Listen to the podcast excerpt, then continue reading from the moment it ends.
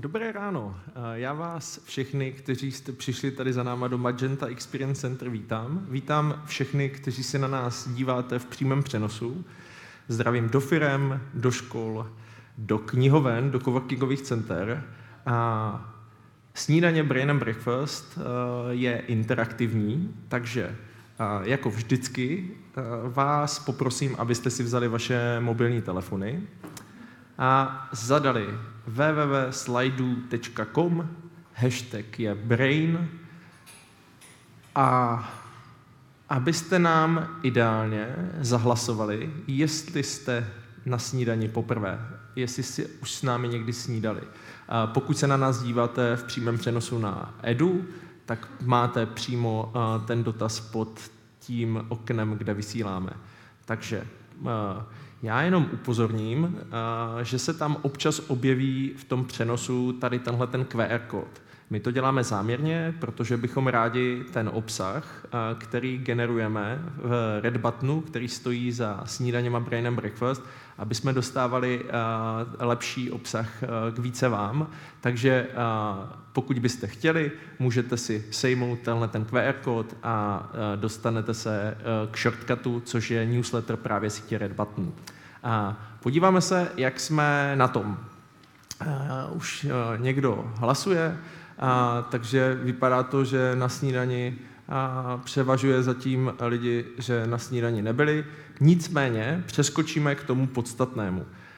A to je dnešní snídaně. Já mám hroznou radost, že pozvání na snídani přijal Skondr, Peťa Skondranis. Peťo, pojď tady za mnou, prosím tě. Ahoj. My, a my nemusíme asi tak oficiálně. A, tak, my se s Peťou známe leta letoucí. Peťa je jeden z lidí, kteří zakládali společně se mnou a s řadou dalšíma síť Red Button, a, takže máme spolu hodně odžito. A, a Peťa si myslím je člověk, který k tématu jedinečnosti, na který jste dneska přišli, má hodně co říct. A pokud jste pozorně četli pozvánku, tak víte, že se na to podíváme ze třech různých pohledů. A já se na to hrozně těším, protože já mám o jedinečnosti nějaké svoje názory a tak si je chci s tebou vlastně opinkat, jo? protože se bavíme o tom, o těch silných stránkách, bavíme se o tom, jak vychovávat své děti, zase se bavíme o tom, jak být jako součástí nějakého většího celku a tak dále. A, takže já ti tady předávám, Peťo, žezlo a těším se, máš tady na to prostor a ještě jednou díky, že jsi, že jsi udělal čas. Děkuju. Děkuji Honzo moc za pozvání. Eh, díky moc, že jste takhle v hojném počtu přišli. Přemýšlím, že to bude jednodušší, mi o to složitější, když tady mám ty tváře, které se mnou vlastně jsou uh, už hodně dlouho a, a, a vlastně se známe, máme se rádi. Um, mám k tomu formátu respekt. Vymyslel jsem si téma, který Eh, je pro mě docela osobní. Je to na základě nějakého svého jako odžitého příběhu. Většinou tady jsou lidi, kteří postavili miliardové firmy, jsou tady vědci, kteří mají za sebou výzkumy, průzkumy a data. Já nic takového nemám. Takže jenom na úvod eh, vám chci říct, že Eh, to, to, o čem budu povídat a jak o tom budu povídat, je jenom moje vlastní pravda. Není to nikoho, jako necpu to nikomu prostě jako nějakou jako další pravdu, necpu to jako nějaký dogma, nebo něco, co prostě eh, by mělo obecně v tom světě fungovat. Je to můj úhel pohledu a můj úhel pohledu na tři nějaký životní fáze, ve kterých vlastně bych tu jedinečnost vlastní osobní chtěl probrat. A mám strach z té doby, že se nám ta jedinečnost vytrácí, protože čím dál tím víc jsme pod tlakem Eh, kontextu doby eh, toho, co se děje. Dneska už vlastně jako nevíte, jestli papež má skvělou péřovku nebo nemá. Eh, dneska nevíte, jestli na Ukrajině probíhá to, co tam probíhá. Dneska potkáte na nádraží mladí lidi, kteří se drží za ruku a oba dva koukají na mobilu a říkáte si, jako jestli tam mají stejnou aspoň věc, že by si o tom třeba v tom vlaku mohli popovídat. A a to všechno eh, je nějaký jako zkoumání. Mě zajímají lidi už od hodně dávno. A mimochodem tady jsem si udělal jenom takový intro, že pro mě ta jedinečnost je, že eh, od podstaty každý máme jinou DNA, jiný, eh, jiný otisk prstů a, a bylo by dobré, aby jsme si to jako nepřestali uvědomovat a tvořili něco, co prostě pořád bude vycházet z nás. Zkusím to stihnout v té hodině, protože včera jsem to měl tak tak, když jsem si to trénoval se ženou na večeři, tak to zkusím tak nějak jako profičet. A ty tři úhly pohledu, budou to tři příběhy, ten první příběh bude o nějaký hledání jako vlastní rovnováhy. O tom, kdo já jsem, v čem jsem vyrůstal, jak jsem si v nějaký moment začal uvědomovat, že eh, že možná to, v čem vyrůstám, je realita někoho jiného, ne moje vlastní, eh, že mám názory, které jsou převzatý od někoho jiného eh, a, a nějaké objevování postupně toho, co vlastně dneska dělám a proč dneska funguju tak, jak funguju. A ten druhý příběh bude o o Kokumě, o tom, jak vlastně hledáme v nějakém projektu užitek, který je jak pro nás, mám tady eh, lidi, kteří se mnou Kokumu založili a kteří se mnou v Kokumě pracují, jak hledáme nějaký užitek pro nás, aby nás něco bavilo, aby to mělo nějakou jedinečnost, která nám vyhovuje, aby jsme hledali nějaký užitek pro, eh, aby mě, mě to pořád bavilo, protože si myslím, že prostě dělat něco, co mě vlastně jako nevyhovuje a naplňuji očekávání někoho jiného, tak mě nebaví. Tak je vlastně strašný někdy a smutný. A zároveň, aby to mělo ten užitek pro toho klienta, aby ten, aby ten klient, který mu dodávám nějaký produkt a nějakou jedinečnost, kterou v něm chci promítnout, tak aby to opravdu bylo jeho a pro něj. Abych, mu, aby ho nezmanipuloval do toho, že se jako něco koupí a pak, pak eh, zjistí, že si koupil zajíce v pytli. A ten třetí příběh bude o tom, jak vlastně Eh, tou cestou, kterou já jsem si prošel a těma zkušenostmi, který jsem nazbíral, ať už tím hledáním toho sebe sama, anebo hledáním toho vlastně, jak kukoma má být jedinečná, tak dneska to promítáme do designu prostě firmních kultur a je to vlastně velmi podobný. Jo, protože když si vezmete, že nějaká komplexita, nějaký vlastní já, moje osobní je prostě složený eh, z nějakého kontextu, nějakých slabých stránek, silných stránek, toho, co jsem prožil, zažil. Věřím tomu, že i ten člověk, který se narodí v předměstí Ústí nad Labem, tak prostě pro něj je ten kontext takový, že když my mu říkáme nedělej tohle, tak on nechápe, o čem mluvíme. Tak když pak stavíte ty firmy, tak musíte mít zase úplně stejný, jak být na dřeň toho příběhu a zjišťovat vlastně, jaká je ta silná, slabá stránka a nestavět něco, že tam přijdete s tím, že budete dělat teďka agilní banku. Jo, když vlastně zjistíte, že lidi na přepážce třeba mají strach o to, jestli je někdo nevyhodí. Tak jo, tak pojďme do toho. A příběh číslo jedna. Já mám tady tři citáty od třech různých lidí a kdybyste si ten citát o tom opravdě zadali eh, do Google zatím ještě, eh, tak, eh, tak vám vědou prostě podobné variace tady tohohle z toho. A je to zase odkaz na to, abyste tu moji pravdu, že já jsem ještě nenašel, protože o ní nechci mluvit jako o nějaký pravdě. A pamatuju se na to, když tohle se objevilo právě v nějaký přednášce Tomáše Heislera. Eh, že jako následují ty, kteří tu pravdu hledají a opouštějí ty, kteří už ji našli a definitivně vědí, že taková je. Protože si myslím, že žádná pravda neexistuje jako generická. A tohle je rok 20, tady je mi 14 let. Já jsem, ne, teď, já jsem ten chlapík s tím kulíškem takhle úplně nalevo, ne, nebo no, tam. A tak 14 eh, let a tam jsou kámoši ze školy, eh, ten, co hází tu zápalnou lahev, tak to byl největší kápo, já jsem se mu vlastně chtěl vyrovnat. Tenkrát jsem si myslel, že vzdoruju proti systému a že když prostě budu zapalovat ministerstva, tak tím jako něco změním. Nevěděl jsem vůbec proti čemu boju a vlastně to bylo o tom, jako bejt to kápo s tím klukem, protože on měl ty nejlepší holky a, eh, a, a tak prostě jako rebelujete proti něčemu. Ani nevíte, proč to děláte, eh, ale a mimochodem v Řecku se demonstruje takhle běžně. Jo? Tady jako ty čajíčky, co jsou na Václaváku, tak, eh, tak to jsou takový, takový, takový diskuze. A, ale chci říct, že to vzdor, který nebyl můj. Jo, přišel jsem do nějakého kontextu a on je ještě zajímavý, když jsem se nad tím přemýšlel včera, tak když se podíváte zvenčí, tak tady tohle je, že to je ten okraj tý, eh, jakože to je ten mimo ten mainstream, to je ten okraj tý společnosti, to jsou ty vyvrhelové, ale když jste uvnitř toho, tak jste vlastně uprostřed toho dění. Jo, v tu chvíli jste ty, kteří jsou v té realitě, tam se to děje, tam jsme ty, ty který mění ten svět. Tak to byl zdor, který nebyl můj. Mezi tím se událo spousta věcí. Já jsem se pak ještě je důležitý říct, že vlastně v Řecku jsem se ocitl tak, že moji rodiče se rozhodli, eh, že se prostě přestěhují do Řecka, takže já jsem skončil šestou třídu tady eh, v Čechách, eh, nebo pátou až šestou jsem začínal v Atenách, uměl jsem tři slova jenom, zubní kartáček, hroch a moje jméno. A s tím jsem startoval prostě jako šestou třídu v Atenách. A, Um, ale ne, jako kdybych se mohl teďka možná vrátit do Řecka, tak bych se jako vrátil. Byť mě vždycky štve, když mě rodiče řeknou, že bych jim měl být vděčný za to, že jsme teda byli v Řecku, tak jim říkám, mě se nikdo nezeptal, jo, jestli, jestli prostě jako mám s váma odjet do toho, eh, do toho Řecka. No, nicméně potom jsme se vrátili zpátky a eh, jenom takové jako opozit toho příběhu je, že tohle je moje ambice, která není moje najednou jsem byl podnikatel, měl jsem personální agentury, měl jsem oblek šitej z Tajska, protože tak se to jako dělalo. Eh, měl jsem mm, hezkou exekutivní eh, asistentku, mm, tak se to taky dělalo. Dneska s ní mám, už jsme spolu 17 let, mám s ní dítě. A, a je, ona je zásadní součástí toho příběhu, protože nakonec mě z té firmy vyhodila, takže mě vyšoupla z téhle role a z toho kontextu, který mi někdo jako vlastně nadefinoval.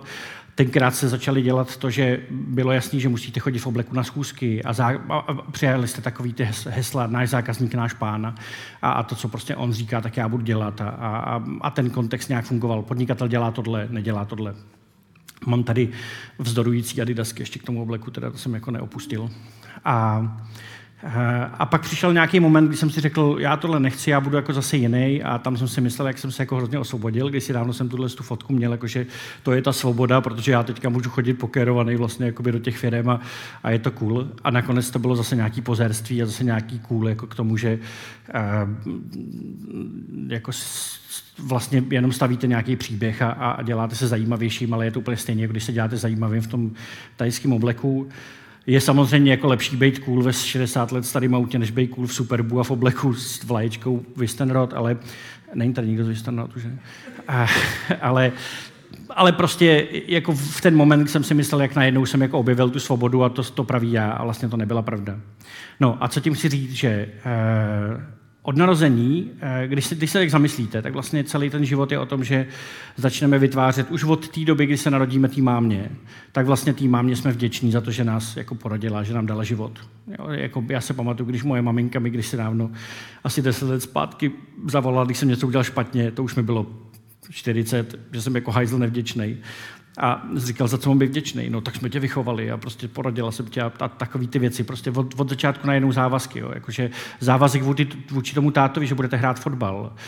E, pak přijdou prostě kámoši, pak přijdou prostě manželství, závazek, že prostě budete jako se schovat 60 let stejně. Jako. A uděláte nějaké jako závazky, naplňujete očekávání a vlastně potkávám často kolem sebe lidi, kteří naplňují ty očekávání někoho úplně jiného, nikdy ne to svoje.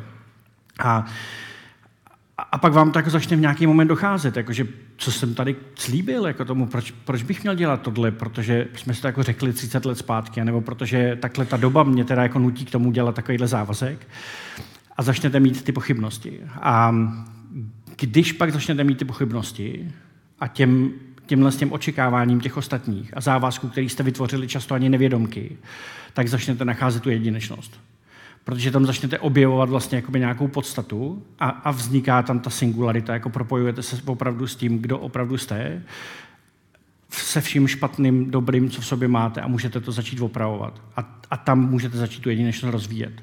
Když tohle to neudělám, kdybych to neudělal, tak jsem pořád rozvíjel tu jedinečnost někoho jiného a ten kontext někoho jiného. Možná bych si říkal, budu jedinečný podnikatel v tom obleku, anebo budu jedinečný rebel v tom Mini Coopru. Ale o tom to není. Mimochodem tady vidíte použití Midjourney v praxi. Ty dva obrázky jsem si vygeneroval prostě umělou inteligencí, protože to bylo jednodušší, než, eh, než je hledat někde v fotobankách. Takže jeden byl takový, druhý je takový.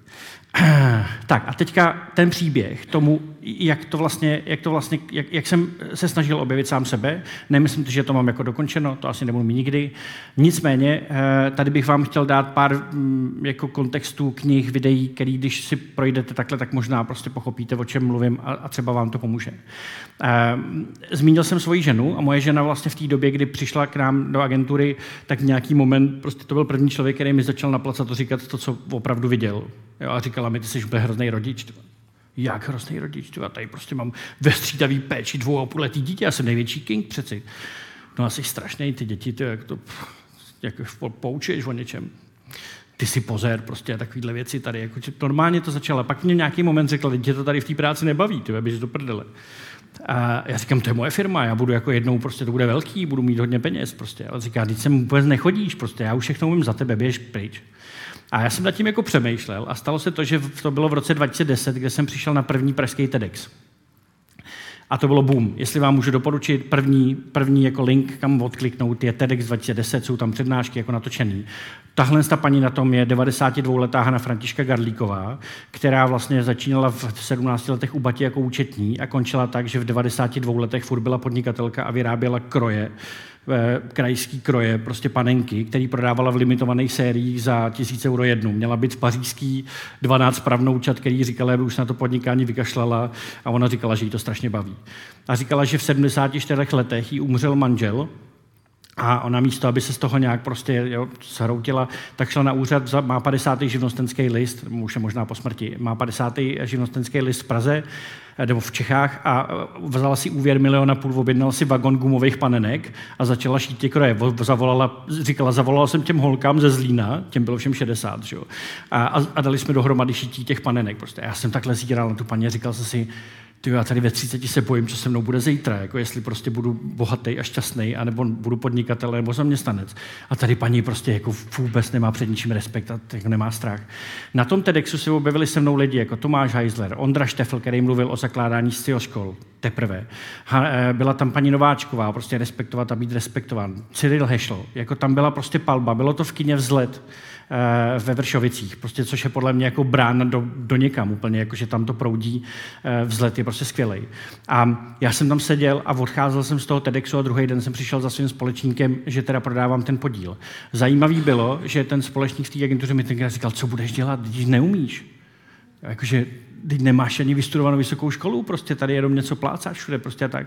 A já říkal, nevím, prostě přijde mi to, že teďka jako musím udělat tenhle ten krok. A, a vlastně odešel jsem a Eva to ví, protože jsem přišel vlastně jako do a začal jsem pracovat s Liborem Malým. A, no a na tom TEDxu se objevily právě různé koncepty. A teď zkusím nějaké knihy, které mě, které mě dovedly k tomu, že jsem jako nořil se hloubějc a hloubějc do toho, že ta pravda není a že ty věci, které jsem jako do té doby si myslel, že jsou dogmaticky jako správné, tak vlastně nejsou. Uh, jo, ještě předtím, uh, ještě předtím, já tady nevidím ty slajdy, který to, ale to nevadí. Uh, ještě předtím, právě díky Tomášovi, se udála konference Svoboda naživo, která byla mimo ten mainstream a tam to bylo jako o tom, že, že můžou fungovat firmy na základě nějakého respektu k té jedinečnosti, na respektu k lidem, že to vlastně jako, že v nich můžete být sami sebou. A Skvělý. Já jsem na první takovýhle konferenci přednášel, bylo to v roce 2012 a přednášel jsem o home officeu ta přednáška je na internetu, byl jsem v krabici na pódiu, protože jsem jednak měl stres, tak jsem se schoval do té krabice a, bylo, zároveň jsem chtěl jako říkat, teď jsem na home office a vy nevíte, o čem přednáším. Kdybych věděl, že stačí kousnout do netopíra prostě a, a, a flexibilní úvazky by byly najednou nahoře, tak bych to možná udělal. A, pak se stalo, Etny teda byla první firma, která začala v Impact Hubu eh, právě dělat setkávání ke svobodě a začala pracovat s tím, že se chtěla vlastně jako dostat od takového toho hierarchického řízení firmy k nějakému úplně jinému. Když se podíváte na ty flipcharty, co se na nich píše, jako smysl vize, celistvost, možnost volby, eh, reflexe zhodnocení, to byly prostě pro nás tenkrát termíny, které byly úplně, jako, úplně nový. Zajímavý je, že tenkrát v té době 2012 jsme na to nebyli připravení, si myslím, jako, jako pracovní společnost, jako firmy. Dnes dneska na to připravení jsme, ale už nikdo si nepamatuje tyhle ty věci, které jsme tam tenkrát probírali. A dneska máte zase nový, na který zase nejsme připravení dneska, agilita třeba.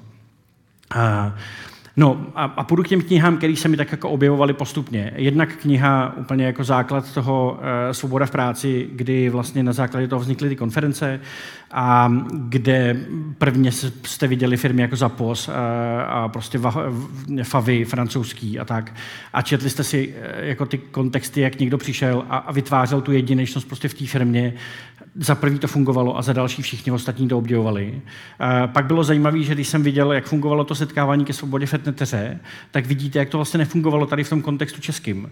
Přemýšlel jsem já jako vhodný do toho jít jako do svobodné firmy. Já jsem tenkrát začal zjišťovat, že vlastně nejsem dobrý tým lídr, že to zase byla nějaká poza, že jsem skvělý šéf, když koupím někomu tatranku a kafe. A, ale vlastně, že jako jsem takový docela jako e, vlastně sobecký a že nejlíp to dělám všechno já sám a, a, a že vlastně jako neumím vést ty lidi pořádně.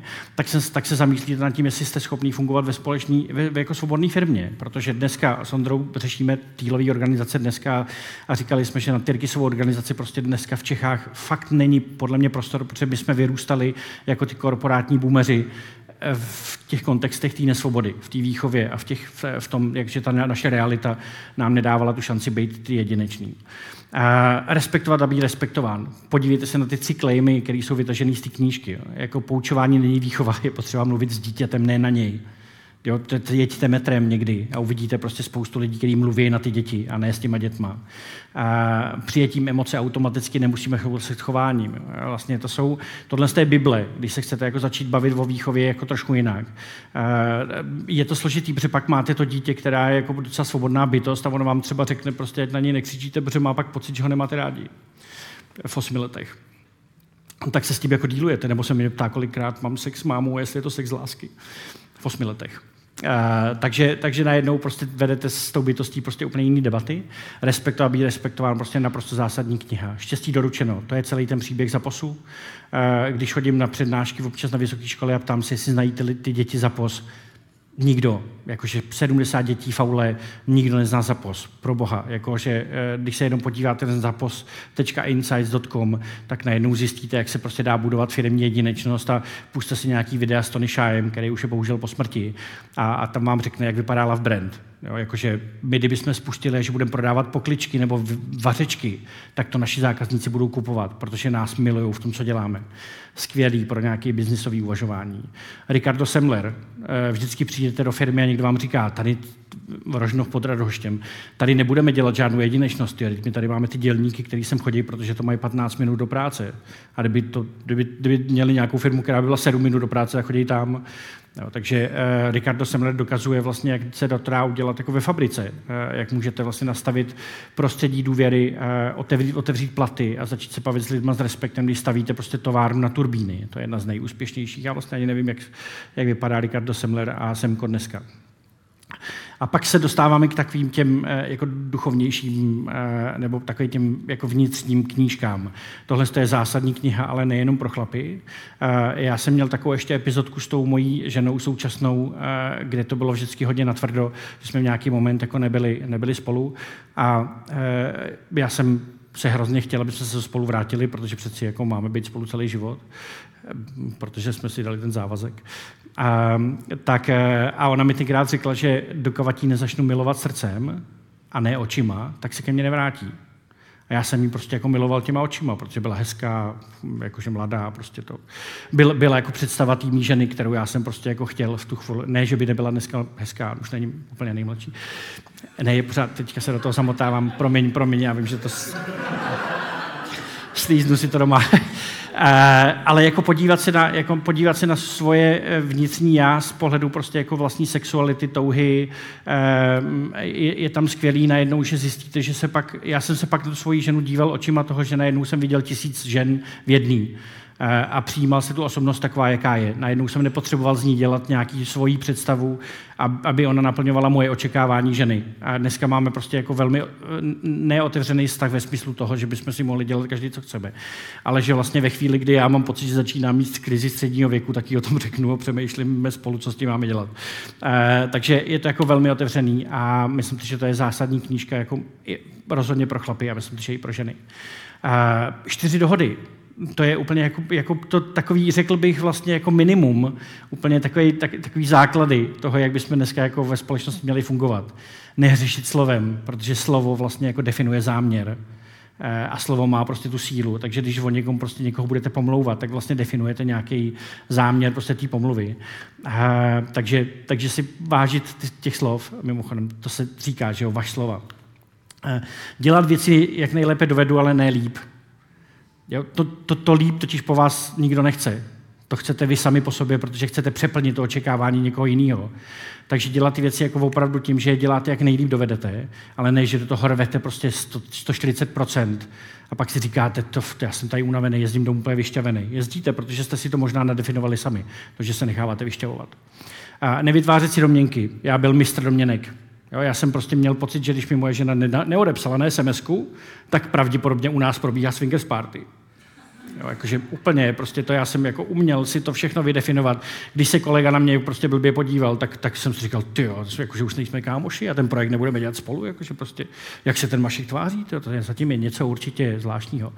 Takže do mě to je prostě úplně zásadní. A jako do dneška, i když to vím, tak do dneška se mi stane, že ta domněnka se v té hlavě jako objeví, prostě najednou. A říkám si, ty, to není moje vůbec, prostě běž pryč, myšlenko a nebrat si věci osobně. Jo, jakože tam se stane zásadní změna, najednou zjistíte, že když vás někdo naštve, tak to není jeho chyba. To, je, to se naštvete většinou vy sami na sebe. On jenom zmáčkne nějaký tlačítko. Někdy ani neví, že ho zmáčknul.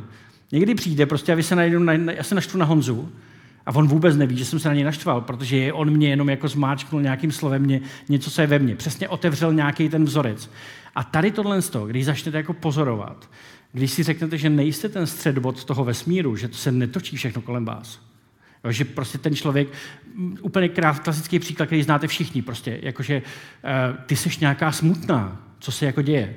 Ženy mají tu tendenci odpovídat nic vy v tom vidíte ty domněnky a to, že jste sebestřední najednou, tak já jsem něco udělal blbě, jakože nosím málo peněz, jsem špatný v posteli, nebo kurně, co se jako děje. Prostě nebo nic, prostě jako jenom jako přemýšlí nad úplně něčím jiným a nesouvisí to vůbec s váma. Je to třeba o tom, že z rohlíku prostě přijeli blbě vajíčka, nebo, prostě, nebo že má projekt, který zítra bude mít důležitou schůzku. Strašně zásadní věc. Eh, a moc přítomného okamžiku to bylo pro mě v momentě, kdy já jsem propadl skleněnýma dveřma, měl jsem takhle jedno oko, chodil jsem jak pirát s takovou páskou a jel jsem a četl jsem jedním vokem tuhle knížku. Pamatuju si to, jel jsem po malostranském náměstí v té tramvaji a zjistil jsem, jak je ten svět krásný, když se na něj, protože já jsem se nemohl koukat do mobilu, protože jako kníž, číst jsem mohl, ale do mobilu se koukat tím jedním vokem bylo prostě náročný. Takže jsem najednou četl a teďka jsem se rozlídnul po té tramvaji a viděl jsem, jak jsou tam ty lidi, jak je krásný to náměstí. A v tu chvíli to bylo to ono. Jakože učím se dneska, pořád to neumím, učím se dneska být jako totálně tady a teď, protože já se neučím, jak designovat skvělé produkty. Já chci být v té přítomnosti, kde se ty produkty realizují, protože v nich vidíte ten kontext. Vy v té přítomnosti dokážete poznat, jestli to, co děláte, je pro někoho užitečný, jestli to má tu návaznost. Vy nevytváříte něco, co v budoucnu si myslíte, že nějak bude ale jste tady a teď. A my máme ten problém, že když si vzpomnete, tak jako my jsme většinu času buď to v minulosti nebo v budoucnosti, v, v pikosekundy, ale už nejste v tom okamžiku, protože vy přemýšlíte v cestě do práce o včerejší poradě a v té práci přemýšlíte o tom, že večer musíte koupit hrášek, protože budete vařit hráškovou polívku.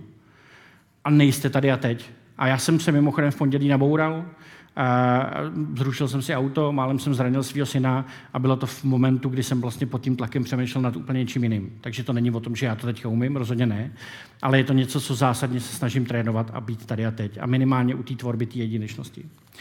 Tak a zase se vrátím k tému Pračetovi, mimochodem autor, který ho mám jako nejradši. Je to o tom, že tady ten citát je ze všech nejlepších v tom, že přítomnost těch, kteří hledají pravdu, má být nekonečně upřednostňovala před těmi, kteří si myslí, že ji našli. Protože ty, kteří tu pravdu pořád hledají zkoumají a objevují a, a, a jsou v té poloze toho, že ne, nevědí, že tohle je takhle, jako oni si to vymysleli, že to může být jinak, že celý ten svět může fungovat prostě jinak, tak v tu chvíli eh, dávají, ty, dávají vlastně ty impulzy k tomu, aby vznikaly nové věci zajímavé. Dávají ty impulzy ke konverzacím. Není to o tom, že to jsou monology. A moje takeaway tady z tohohle z toho příběhu dneska, mě bude příští měsíc 48, tak za prvý eh, svobodu považuji za to, že můžu v každý moment prostě mm, jako si vybrat a udělat tu možnost volby. Peklo pro mě znamená, že jsem v té smyčce toho, že se nemůžu rozhodnout. Takže ve chvíli, kdy já budu moct říct, prostě nepřijmu tady pozvání na snídani, nebo nebudu dělat tenhle projekt, nebo nechci jet ráno prostě do školy, protože v té zácpě fakt nechci trávit čas, tak to je pro mě to, že, že, že jsem svobodný. Že, a mám kolem sebe lidi, kteří přijímají ty moje rozhodnutí prostě a, a fungují se mnou prostě v nějakém kontextu toho, že můžem. A cokoliv dělám, tak se vždycky zamýšlím nad tím, odkud pramení ta motivace. Protože když máte tu motivaci zvenčí, tak to pravděpodobně cinká na nějaký ten vzorec, který ještě nemáte odhalený, nebo na nějaké očekávání, který je někoho jiného. Děláte to pro peníze, nebo to děláte pro toho šéfa, kterýmu se chcete zalíbit, nebo to děláte pro korporátní strukturu, protože kariérní postup, nebo to děláte, protože, eh, protože prostě jste chtěli jako táto vždycky dokázat, že jako já, že třeba umíte řídit skvělé auto, protože můj táta je automobilový kaskader, tak mám takový pocit, že možná jsem vždycky chtěl, aby mě jako považoval za skvělý řidiče, tak v pondělí se ukázalo, že nejsem. A je to jako, já jsem přemýšlel nad tím, jak demonstrovat takovýto odhalení. Jo? Když přijdete k tomu psychologovi eh, a ten psycholog vám řekne, dobře, tak jako vyndej ty věci z kapes. Jo? A vy můžete buď to vyndat všechny, takže vyndáte kondomy, okay. fotku mamky, okay. Jo, jakože vyhodíte tam všechno, anebo tam vydáte jenom vlastně klíče od toho Volva a prostě jako průkaz z knihovny a, a, a o tom to je. Jakože buď to vy, vydáváte jenom tyhle věci, anebo fakt vydáte všechno a pak se můžete bavit o tom, o tom jako detailu. A takže já se snažím vydávat i ty kondomy, i tu fotku mamky eh, a, a prostě ty věci, aby, aby nic nezůstávalo někde skrytý. Uh, Batman level integrity. To mi řekl když si dávno jeden student na nějaký přednášce, říká, ten chlap má Batman level integrity. Uh, Batman level integrity je o tom, že když si, kdo, kdo znáte Batmana nějak blíž? Jo, jo, jo. Mimochodem, tamhle Ondra, Ondra mi koupil vánoční dárek Batmana, už mám složenýho skoro, e, takový obrázek, děkuju. E, je to o tom, že Batman prostě měl vždy několikrát možnost zabít Jokera, e, jakože pustit ho prostě z toho baráku, nebo prostě jeho jako fakt jako zabít. A pravděpodobně by tím ušetřil spoustu životů a zachránil spoustu životů a prostě majetků. A on to nikdy neudělal, protože v tu chvíli by se stal tím vrahem v tu chvíli by porušil nějaký princip, který vlastně ta postava, na, na tom stojí ta podstata ta jedinečnost postavy. Kdyby to udělal, tak tu jedinečnost prostě ztratí. A, a, ten, a ten Joker je jako zároveň důležitý pro ten kontext. Prostě to dobro musí být vedle toho zla. Jinak to není možné prostě rozpoznávat. A je, já chci být v té úrovni toho, že e, neporuším ty principy. Ty, a ty moje pravý principy, které já jsem začal vytvářet. Takže se nechci nechat zmanipulovat proto, abych měl víc peněz, nebo proto, abych já nevím, cokoliv, abych třeba vypadal líp prostě před někým nebo něco takového. A, a to je pro mě, někdy je to těžký. Někdy si říkáte, ty, kdybych udělal tohle, tak bych se měl třeba líp. A co to je líp? Jo? Zůstaly by mi ty kondomy a ta fotka té mamky v té kapse a furt bych je tam měl, ale tvářil bych se, že mám jenom to Volvo s tou občankou a s tou kartičkou do knihovny. Tak, eh, zásadní uvědomění na, na téhle cestě, já to říkám, že už po 150. jsem řekl zásadní uvědomění, ale ono to tak možná i bylo, že některé ty věci byly ty, ty klíčové triggery. Štěstí nikdy není tam venku, aspoň pro mě. Je to prostě, eh, zároveň proto tam mám tu kapku eh, toho deště, protože když si vezmete a kouknete se na déšť, tak ten déšť prostě v celkový může být zároveň jako ničivý, zároveň osvěžující, prostě něco. Eh, jeho miliarda těch kapek je možná násobky miliard, prostě nevím, na, na x kolikátou, ale pak, když byste se podívali skrz tu jednu kapku, tak byste v ní viděli celý ten svět a ten celý svět prostě může být v nás. Já nechci, aby moje štěstí definoval Honza, moje žena nebo moje děti. Potřebuju, potřebuju najít to, abych byl šťastný, i když prostě nic kolem toho nebude. A je to, je to neuvěřitelné jako hledání, který pravděpodobně bude trvat dalších x životů eh, a, a prostě možná se mi to nepovede. Ale chci si to uvědomovat v každý moment, že nikdo z vás není, není tím důvodem mého štěstí nebo neštěstí. A to poslední je, že ve chvíli, kdy jsem, eh, kdy jsem začal jako celý tohle, co jsem prošel, to je od 2012 až do teďka, eh, tak v nějaký moment eh, po x letech jsem objevil, že ten ultimátní zdroj týmí energie je tvorba. Já prostě můžu tvořit ty věci. Že, že já jsem ten tvůrce toho záměru. Pokud mám tu vnitřní motivaci a to, co dělám, jde z mýho srdce a chci to dělat, tak v tu chvíli definuju nějaký svůj záměr a je to prostě můj záměr a já jsem ten tvůrce. Bylo zajímavé, když se podíváte na covidový čas, tak jste se mohli podívat na lidi firmy, kteří se eh, rozdělili na ty tvůrce a na ty oběti ty tvůrčí firmy, lidi a tak dál, prostě to vzali jako nějaký fakt, který v té realitě existoval a začali se tvořit. A mimochodem ta tvorba je ještě jako důležitá ten jeden argument k tomu, že když se pamatujete, když jste se prostě rozešli s přítelem, tak jste psali básničky, jo? nebo prostě skládali hudbu, nebo kreslili prostě obrázky, jo? nebo když vám je prostě blbě, tak jdete něco tvořit. Já když se nemůžu pohnout s projektem, tak jdu umýt nádobí, protože prostě eh, jako je to uzavřený tvar a vytvořím čistý prostě nádobí. To prostě udělám něco, co, co mi dá tu energii, prostě jdu uzavřít ten tvar. A, a, ta, a, ta, a ta tvorba je pro mě naprosto zásadní a, a myslím, že ta definuje nějakou moji jedinečnost. A teď se dostáváme do toho dalšího příběhu. Jo, ještě vlastně eh, v té době Lenka to ví, tady jsme tvořili HR kavárnu, svobodný prostě portál podle moc, kde autoři byli prostě lidi z trhu eh, a stávaly se vám takové věci, že tam prostě napsal eh, majitel velké firmy vzdělávací prostě článek a 30 lidí, který nikdy neviděl, mu napsali, že to je strašný a že neví, pro koho to píše. Jo, prostě fakt svobodná redakce, tenkrát to bylo jako skvělý, nebo pro IBM jsme tvořili prostě platformu na relationship management a na, na jedno pódium jsme dostali třeba Pavla Kysilku panem Duškem. Ty konference vždycky měly nějaký jako vibe, nebo věci, které děláme prostě pod, věci, které děláme pod kokumou. Prostě ta jedinečnost se do toho promítá, protože si vždycky říkáte, chci vytvořit nějaký užitek a zároveň si tomu dát nějaký svůj vlastní otisk ten svůj prostě tvar, tak, jak já jsem, abych v tom byl prostě promítnutý. A je to skvělý. Baví mě tvořit tyhle ty koncepty. Rozhodně pro nás všechny odmítám prostě to, že jsem zdroj a odmítám to, že vy jste zdroje a odmítám zkrátku human resources jako, jako něco, co, eh, co prostě definuje HR. A, a tím se dostávám k té kokumě, protože eh, ta je odpovědí tady na tohle. Takže příběh číslo jedna nějak uzavírám, je mi 48 a, a teďka se pojďme posto, posto, jako podívat na to, co jsem vytvořil, co je takový to miminko, teďka, který si myslím, že jsem na něj teďka jako asi nejvíc hrdý. A, a to je Kokuma. Uh, Austin Kleon, zase jedna z takových zásadních knížek uh, o tvorbě. Uh, dobrý umělec rozumí tomu, že se na světě nic neobjeví z čista jasna, všechna tvůrčí práce vyrůstá z toho, co už tu je. Nic není docela původní. Kratě jako umělec se jmenuje ta knížka a je to o tom, že vezmete něco, co už někdo vytvořil a dáte tomu tu vaši jedinečnost, která vychází z toho srdce a obalíte to nějakým vaším tvarem a vytvoříte něco jedinečného nového. A, a Kokuba byla vlastně uh, taková odpověď na na to já jsem prožil tady se Včou Královou eh, vlastně čtyři roky v Lomoco pod Liborem Malým. Když jsme byli s Liborem, tak to bylo fantastický. Pamatuju se, kdy Libor Malý měl tam ještě takový, eh, když jsme přišli s nějakým projektem, tak dole byla, nevím, to pamatuješ, byla taková věta, eh, komu tím jako prospějeme. A když jste to Liborovi jako neodpověděli tohle z toho, tak i kdyby ten projekt byl prostě sebe výdělečnější v záměru, tak ho Libor prostě nepustil dál. Bylo to komu přineseme užitek tím, že dáme tady to tlačítko někam. A pak to Libor opustil a myslím, že se ta firma změnila a už tam nebyl prostor ani pro mě. A já jsem tam měl takový moment, když jsem mohl do těch systémů, tak jsem si otevřel prostě inzerát, myslím, že tenkrát z Ogilvy z roku 2010 na Key Account Managera.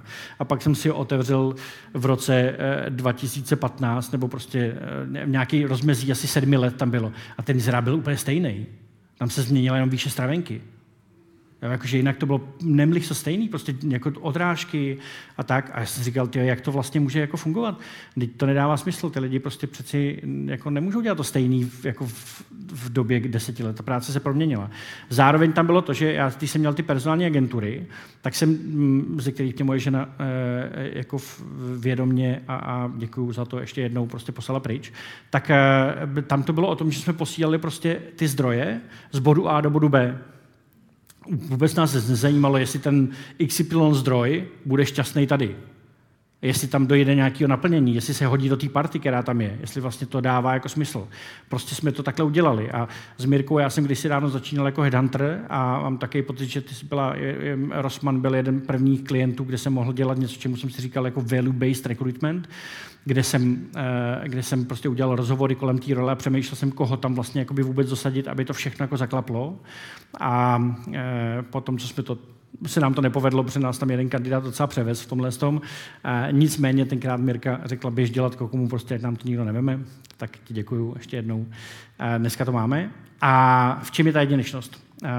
Je to o tom, že my se od HR marketingu, který byl za začátku posouváme k employee experience. Myslím, že jsme asi jediný portál, který opravdu jde jako hledání té podstaty těch firm, aby jsme to zážitek těch zaměstnanců dokázali prezentovat dál.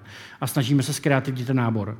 Ta naše jedinečnost je to, že jak já se snaž, jako mám rád kreativitu a mám rád prostě to, když to má design a když to má prostě nějaký feel, look a, a když ten brand je ně, něčím jako identifikovatelný, tak chceme tohle to umožnit i těm lidem, kteří dělají ty odrážkové inzeráty aby mohli se posunout k té kreativě, aby mohli vlastně ten nábor zpřesnit, abyste mohli, dneska už to je o tom, že zásadní třeba rozdíl mezi generací Z a generací Y je, že Z nebudou číst text, takže vaše odrážkové inzeráty jako končej. Jo, to je prostě jako, ty, ty za chvíli nebudou fungovat.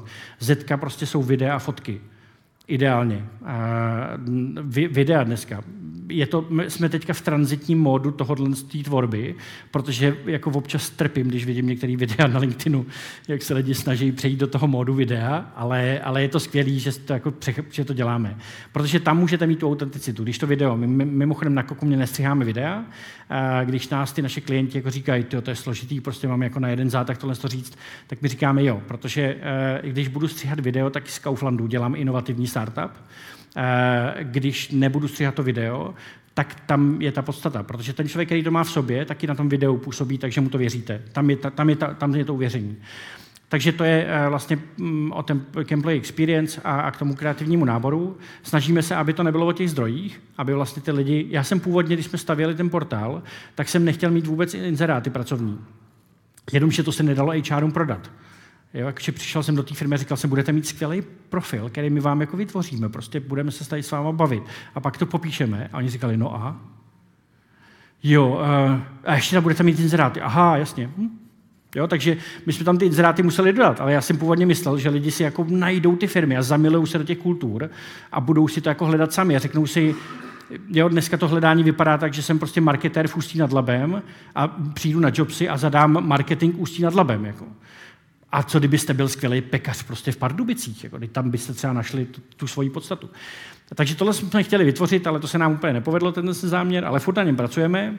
Chceme, aby jsme, jako nepracujeme pro tyhle ty firmy, které jsou takhle jasně strukturované, kde CEO je největší prostě baterka 9V, jeho board prostě je 4,5 V baterky, jeho střední management je 1,5 V baterka, když se jedna vybije, uděláte inserát, hledáme 1,5 V, dosadíte zpátky, valíte dál. Jo, to je svět, který už pro mě jako končí, já ho odmítám.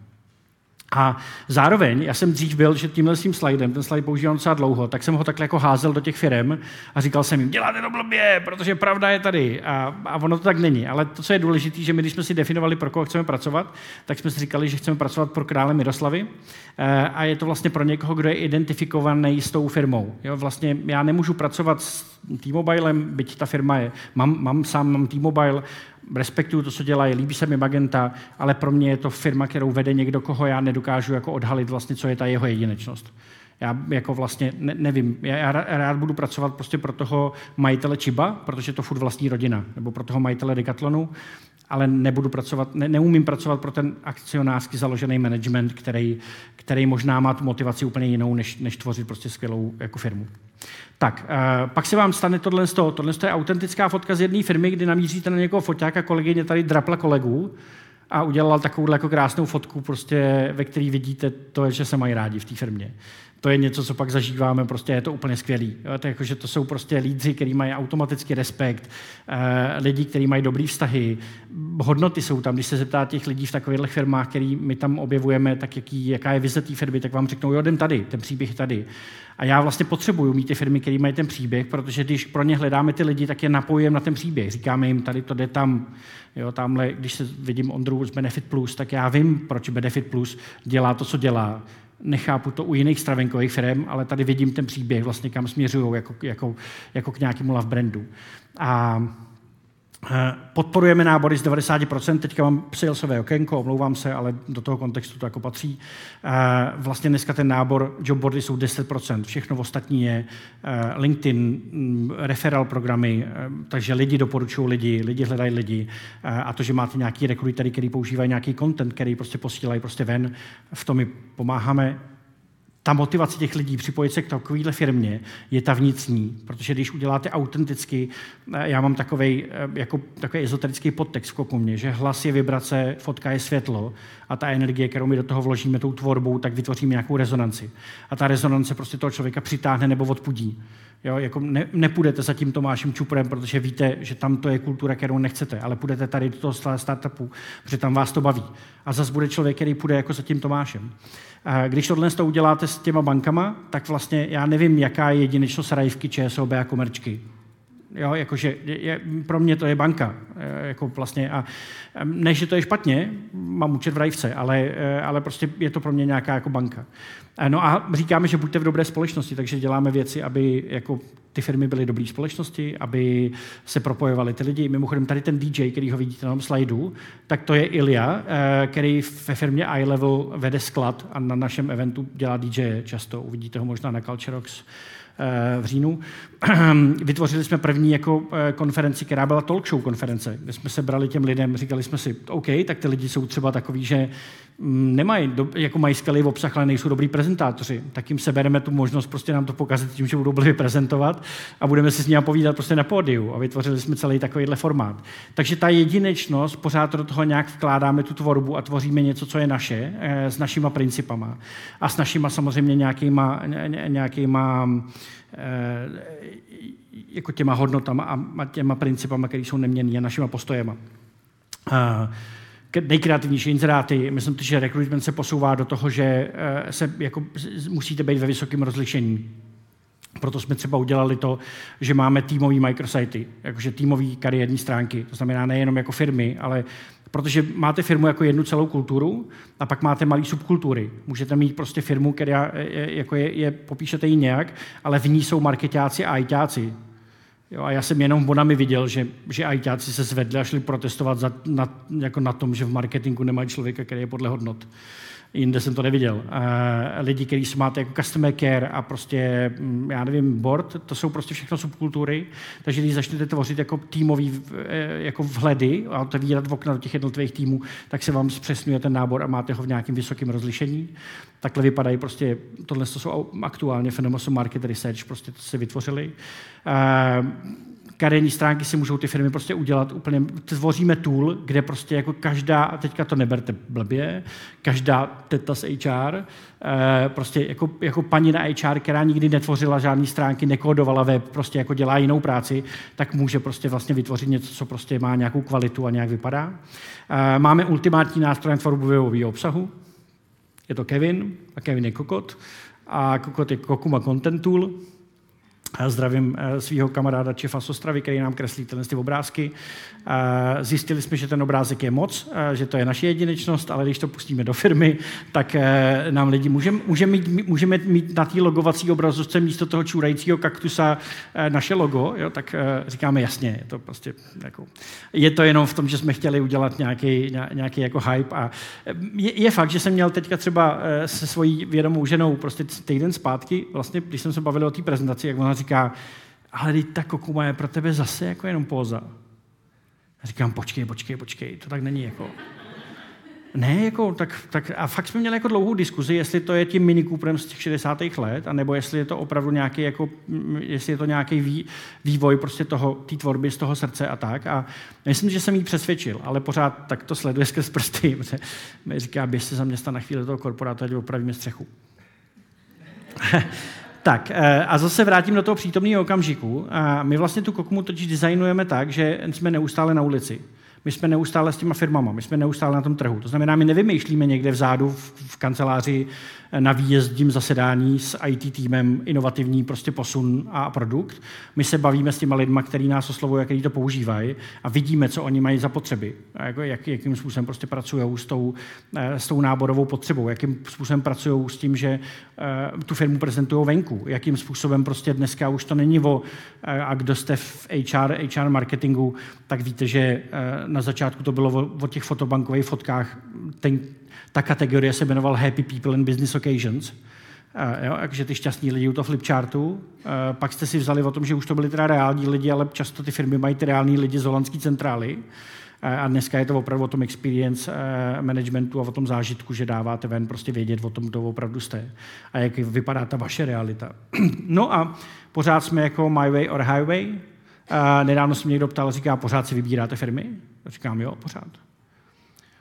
Ty jo, přichází k nám business developři, který jako chceme najmout někoho, kdo nám konečně z toho našeho nejblbějšího business modelu v Čechách udělá nějaký jako, jako hojnostní business model. A oni říkají, proč si vybíráte firmy? A říkám, no, protože takový svět stavíme. Takovou, prostě, to je to naše prostředí, to je naše realita. A já chci prostě to takhle vytvářet. Chci mít ten prostor jenom s těma králem a královnama, aby jsme prostě pomáhali těmhle těm firmám vyniknout. A a vracím se k tomu Batman Level Integrity. Prostě neporuším to nikdy. Jestli já nechci stavět další eh, e-shop na elektroniku, už bych na tom vydělal. Eh, pokud nemám mít kokumu, tak budu dělat cokoliv jiného. Ale nechci porušit ten princip, na základě kterého to celé vzniklo. Chceme inspirovat ten trh, aby tohle to odmítnul, aby už to nedělal takhle. Chceme, aby odmítnul tohle. aby eh, inzeráty, a pořád to je mainstream, když si otevřete na jobsech prostě jeden inzerát vedle druhýho, tak většinově tam budete mít tohle. A, a, a pořád, eh, pořád chceme, aby aby jsme se dostali k, nějaký, eh, k tomu, z těch složitých hierarchických systémů, který vlastně jako umožňují to, že v nich plníte ty očekávání těch jiných lidí, můžete se schovat, i když neděláte nic. Pamatuju se, když v IBM zrušili jednu vrstvu managementu na regionu a nikdo to nepoznal. Nula. Jo, e, nebo když kolega poslal v, jiným, v, jiný, v jiný firmě e, nevyplněný report, ale poslal ho včas a dostal palcáky od svého šéfa, že to poslal včas ale nebylo tam nic. Takže chceme, aby vlastně ten nesmyslnost, která často v tom funguje, tak aby, se, aby, aby prostě zmizela. My chceme inspirovat k tomu, neříkám, že to je špatně, eh, prostě to tak funguje, ale chceme inspirovat k tomu to dělat prostě jinak a líp. Tak a dostávám se k tomu třetímu příběhu a to je ta část potom, kdy uh, já mám díky Kokomě za sebou přes pět tisíc hodin rozhovorů nad tím, proč ně, něco funguje a něco nefunguje. Proč někde je motivace pracovat pro tohohle šéfa a pracovat pro jinýho. Proč um, nevím, proč Erich Čomor, který je tam na té eh, na obrazovčičce, který stavěl Airbanku v Německu a Airbanka to zavřela tu německou a přišel do rohlíku. Eh, a bavili jsme se o tom, kdy říkal, já jsem si myslel, že když jsme stavili Airbanku, že vím o rychlosti všechno, přišel jsem do rohlíku a zjistil jsem, že o rychlosti nevím vůbec nic. Jo? A to jsou ty, to jsou ty prostě příběhy. A, eh, takže díky tomu já dneska vlastně pomáhám nějakým designu, prostě firmám, redesignu a, a vlastně posílám je dál. A ten třetí příběh si uvedu Netflixem. A tohle je claim, který je z culture decku Netflixího. Hodně firm má na zde kanceláři skvěle znějící hodnoty, ale ty naše opravdové hodnoty nám slouží k tomu, abychom podle nich vybírali kolegy, propouštěli kolegy, povyšovali kolegy.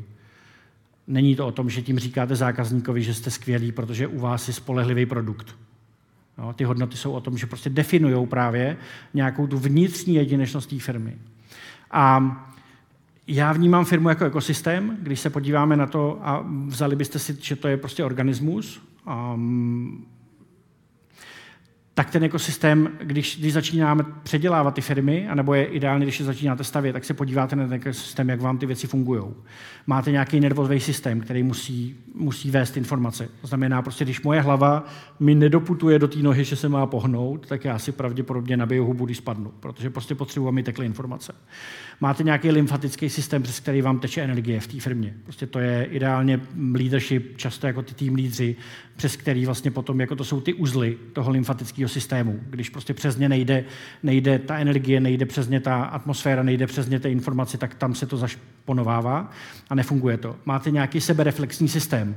Musíte umět vylučovat to, co v tom systému je prostě toxického. To často v těch firmách objevíte, že nefunguje, protože jsou tam lidi, kteří jako měli být dávno vyloučený a nejsou. A máte nějaký svaly, to je nějaký výkon a zjistíte, že ty svaly ale potřebujete navěsit na páteř a na kostru. A to jsou ty hodnoty. Pokud nebudete mít páteř a říká se, ty jsi bezpáteřní, že? bez těch hodnot. Ty bezpáteřní firmy nemůžou mít dobrý výkon, protože na nich nemůžou být ty velké svaly. Musíte mít pevnou kostru, pevnou páteř, abyste měli prostě skvělý výkon. Pak máte nějaký plíce, který, proto se říká atmosféra, eh, jakože dýcháme to, co tam v tom, v tom vzduchu je. Hrozně se mi líbí, že vlastně, když se podíváte na slovo inspirace, tak to pochází z latinského inspiratio, což je nádech, výdech. Takže, a, a, když Bůh tvořil svět, tak to bylo vždycky výdechem. Takže ono to je o tom, že ten nádech, výdech a ta, jako ta atmosféra té firmy je klíčová pro to, aby se v ní mohlo právě jako realizovat ten záměr. A pak máte nějaký vztahy, které tohle všechno propojují, které jsou klíčové pro to, aby to vlastně vůbec bylo to jedno tělo. A když se na tohle podíváte, tak zjistíte, kde jsou ty věci, které se ještě neodhalily, kde já jsem zjistil, že tohle je mýho táty, očekávání, ne moje, a u mě je to nějaký problém, který potřebuji vyřešit, tak v těch firmách to máte taky. A na těchto z těch věcech můžete stavět potom to opravování a tu jedinečnost. Vezmete si prostě nějaký problém, který nefunguje a začnete ho redesignovat tak, aby fungoval. V tom kontextu toho, že máte nějaký celý ekosystém. Zásadní pro mě vždycky v nějaké tvorbě jsou tři role. Mimochodem CEO beru jako Chief Ecosystem Officer, Jo, to je ten člověk, který vlastně jako realizuje to, aby ten ekosystém dobře fungoval.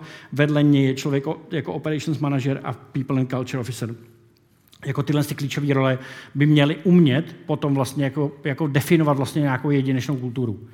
Protože na nich by to mělo stát. A jenom pár příběhů k tomu, mám, mám 10 minut, tak to stíhám, to je super, jsem se uklidnil. A pár příběhů, které jsou v tomhle kontextu jako inspirativní. Tomáš Baťa jednoznačně. Myslím, že na, na Arbi jedu je, jsou Baťoviny od Gab, Gabči. Eh, skvělý vlastně příběhy z toho, jak Batě jako prostě fungoval. Jo. Eh, metaři, mohou, metaři nemohou poučit o tom, jak udržet čistotu v podniku lépe než všichni ředitelé a úředníci dohromady. To je prostě tak jako jednoznačný a tak krásný. Jo. Jako, že prostě eh, jako možná budete se svým bordákem prostě na večeři u vína probírat prostě, jak byste měli dělat customer care, ale pokud tam nebude ten člověk, který to customer care reálně dělá, tak se to vlastně dozvíte pořádně. Pamatuju se, když jsme s Petrem Benešem dělali jeden takový, jsme měli pokus udělat profil v Český spořitelně a já jsem se bavil s lidmi, na sajťákama, kteří pracovali na těch systémech. A jeden mi říká, ty víš, co bylo zásadní, když nás posadili k těm paní na té přepážce a my jsme viděli, jak oni používají ty naše systémy, kterými programujeme. Do té doby to nikdo neudělal. Prostě jako programovali si nějaké systémy, ale nikdo neviděl, prostě, pro koho to vlastně dělá. Takže metas důležitý ve firmě. Um, Decathlon, já miluji Decathlon a mohl bych o něm tady povídat další 6 hodin. Uh, jo, jenom je to o tom, že prostě je to založený Michaelem Leclerkem. Uh, lidi, kteří nikdy nedělali žádný biznis, tak založili a chtěli udělat, jejich záměr byl udělat nejoblíbenější sportovní obchod na světě. Je to pro mě nejchytřejší kultura, kterou jsem zatím poznal, nejlogičtěji stavěná, eh, velmi precizní a na základě jako hodnotově postavená. Kdybychom se měli bavit o nějakém týlu, tak mi přijde, že v Decathlon je nejblíž tomu, co jsou prostě jako purpose-driven jako firmy, protože Decathlon má jednoduchý záměr a to je udělat sport dostupnější. To znamená, berete tam sportovce, protože ty vám můžou pomoct udělat ten sport dostupnější a, a berete tam sportovce, který dělají míčové hry, neberete tam prostě sportovce, který jezdí rally do vrchu, protože to není dostupný sport. Takže Decathlon je prostě skvělý.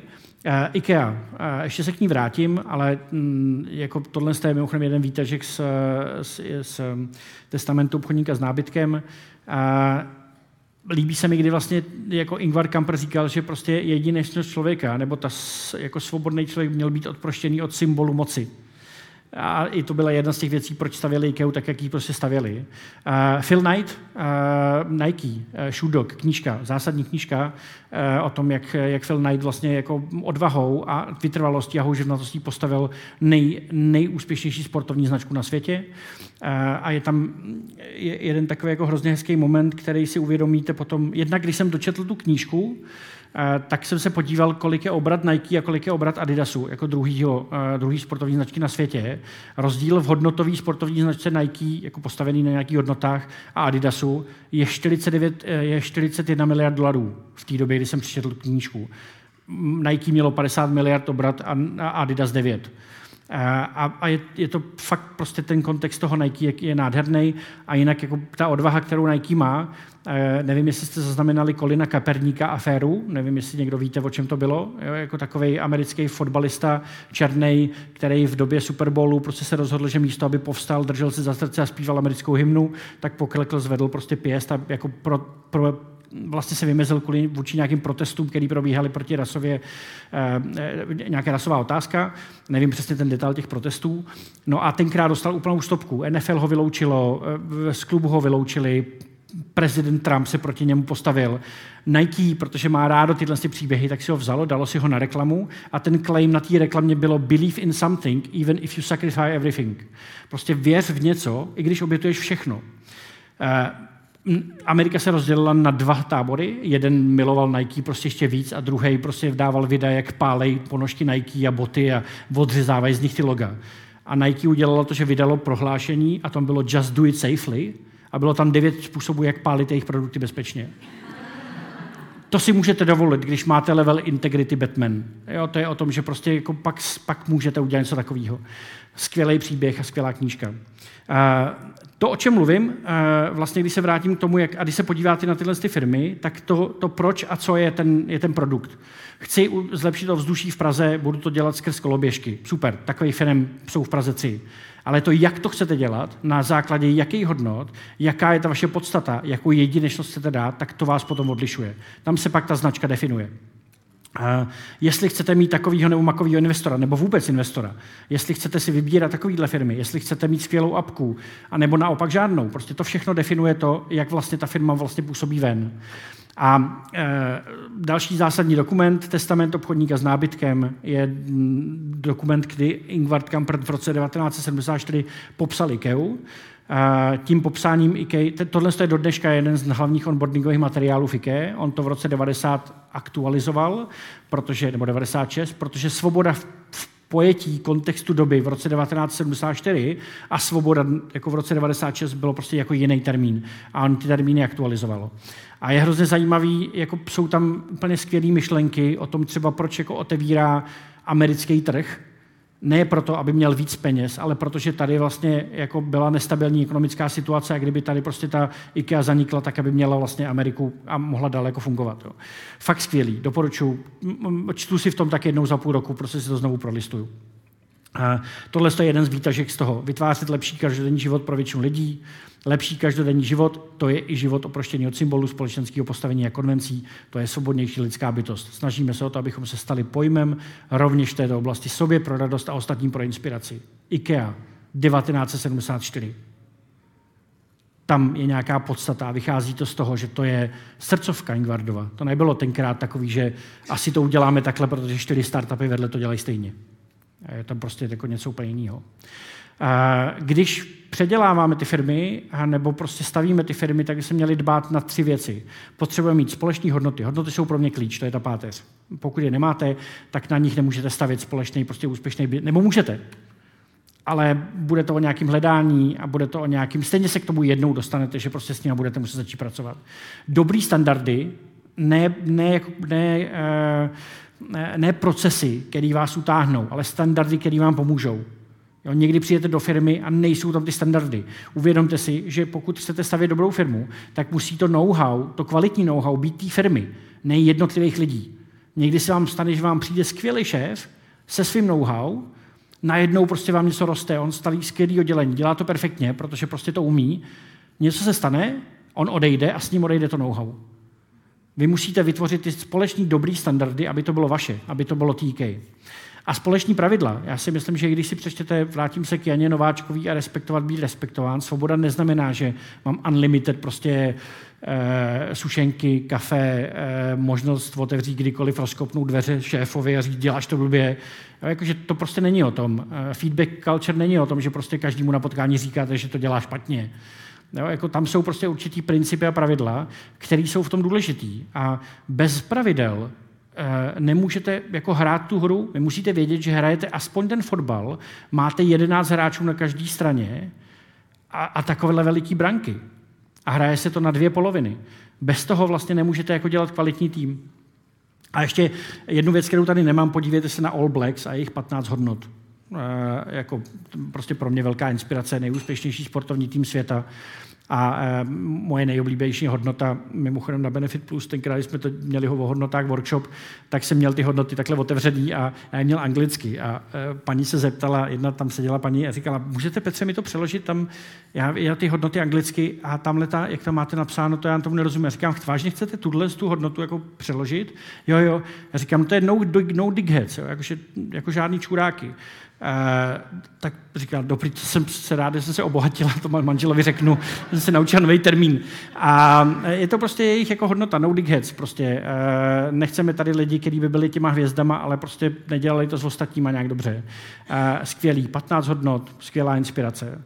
A jenom poslední taková věc, Frederick Ralou, Future of Organization, celá tato jeho spirála od toho fear managementu po purpose-driven firmy vychází z Maslowovy pyramidy potřeb. Uh, Máslova pyramida potřeb je o tom, jak lidi jsou vlastně, jak, jak, uh, jaký vlastně strachy máte v té firmě. Když se vrátím ke svým strachům z toho, že neuspěju, nebo prostě z toho, že jako budu, musím být vděčný mamce a ty strachy, které se vám aktivují, tak vlastně, když my nemáte vyřešený základní potřeby, já často potkávám firmy, které chtějí být agilní nebo dělat velký CSR a pak zjistíte, že jako uvnitř prostě máte paní, která je samoživitelka, bere 28 hrubýho, a s tou chcete jít uklízet Vltavu, protože máte zrovna asi JSR projekt. Jako. Nikdy nepůjde tohle dělat. Musíte vlastně zvednout to vědomí té firmy a posunout ten level vlastně toho jako vědomí prostě na nějakou úroveň. Já věřím tomu, že jsme schopni se dostat do zelené úrovně v hodně firmách dneska, že ty hodnoty už pro nás rezonují. Ostatně tu krizi, která kolem nás je, tak já ji vnímám jako krizi hodnot. Ale purpose driven firmy, tam je to těžký. Tyrkis podle mě je velmi složitý a myslím, že se bude dobře dělat s našima dětma a těžko se dělá prostě s korporátníma boomers, který jako se snaží pořád můj tatínek je starší než, ne, nebo můj nevlastní otec je starší než já, pořád mi říká, co mám dělat, protože on je přeci starší. A tak. A potřebujeme se dostat z komplikovaných systémů, ve kterých se ztrácí energie, ve kterých se ztrácí inspirace, ve kterých se ztrácí tvorba, eh, do těch komplexních systémů, ve kterých všichni vědí, co mají dělat, mají společné principy a pravidla. Eh, jsou tam, protože je to jejich vnitřní motivace, ne protože jim to někdo řekl, nebo kvůli penězům. A vlastně jako realizují ten záměr. Ta hierarchie tvorby, tam může prostě probíhat každý den, protože ty týmy vědí, co mají dělat. A nepotřebujete je řídit, potřebujete jim jako dávat jenom inspiraci. A, a k tomu bych rád směřoval uh, i v tom, co děláme dneska. Tak. A vracím se k tomu poslednímu slajdu. Je dobrý vystoupit z toho čárového kódu. Bejt sami za sebe, tak jak, to, tak jak se máte rádi, se svýma špatnýma stránkama, svýma jako silnýma stránkama, s tím, že od pondělí je mi prostě špatně, protože jsem málem zranil svého syna, protože jsem udělal velkou chybu prostě v autě s tím, že občas si něco myslím a ono to není pravda, protože jsem si vytvořil nějakou domněnku, anebo jsem naplňoval očekávání někoho jiného. Ale ten mainstream, ve kterém se teďka všichni snažíme, jako, všichni cítíme, že ten čárový kód není to, co chceme dělat, ale je vlastně nejpohodlnější zatím. A je dobrý vlastně jako to tvořit tak, aby to nepohodlí vám přineslo to štěstí v tom, jak jsem říkal, tu kapku. Aby, aby to nepohodlí bylo vlastně nějakým výsledkem nějaký uh, tvorby, uh, aby to bylo nějakým výsledkem nějaký cesty a aby to nebylo o tom, že vám zase někdo řekne, pojď sem, tady se budeš mít líp. Jo, klasika. Uh, mimochodem, když máte kandidáty na pohovorech, tak to jsou přesně ty lidi, kteří vyndávají jenom ty klíče od toho Volva a kartičku z knihovny. Tak, děkuji za pozornost, mám vteřinu, konec.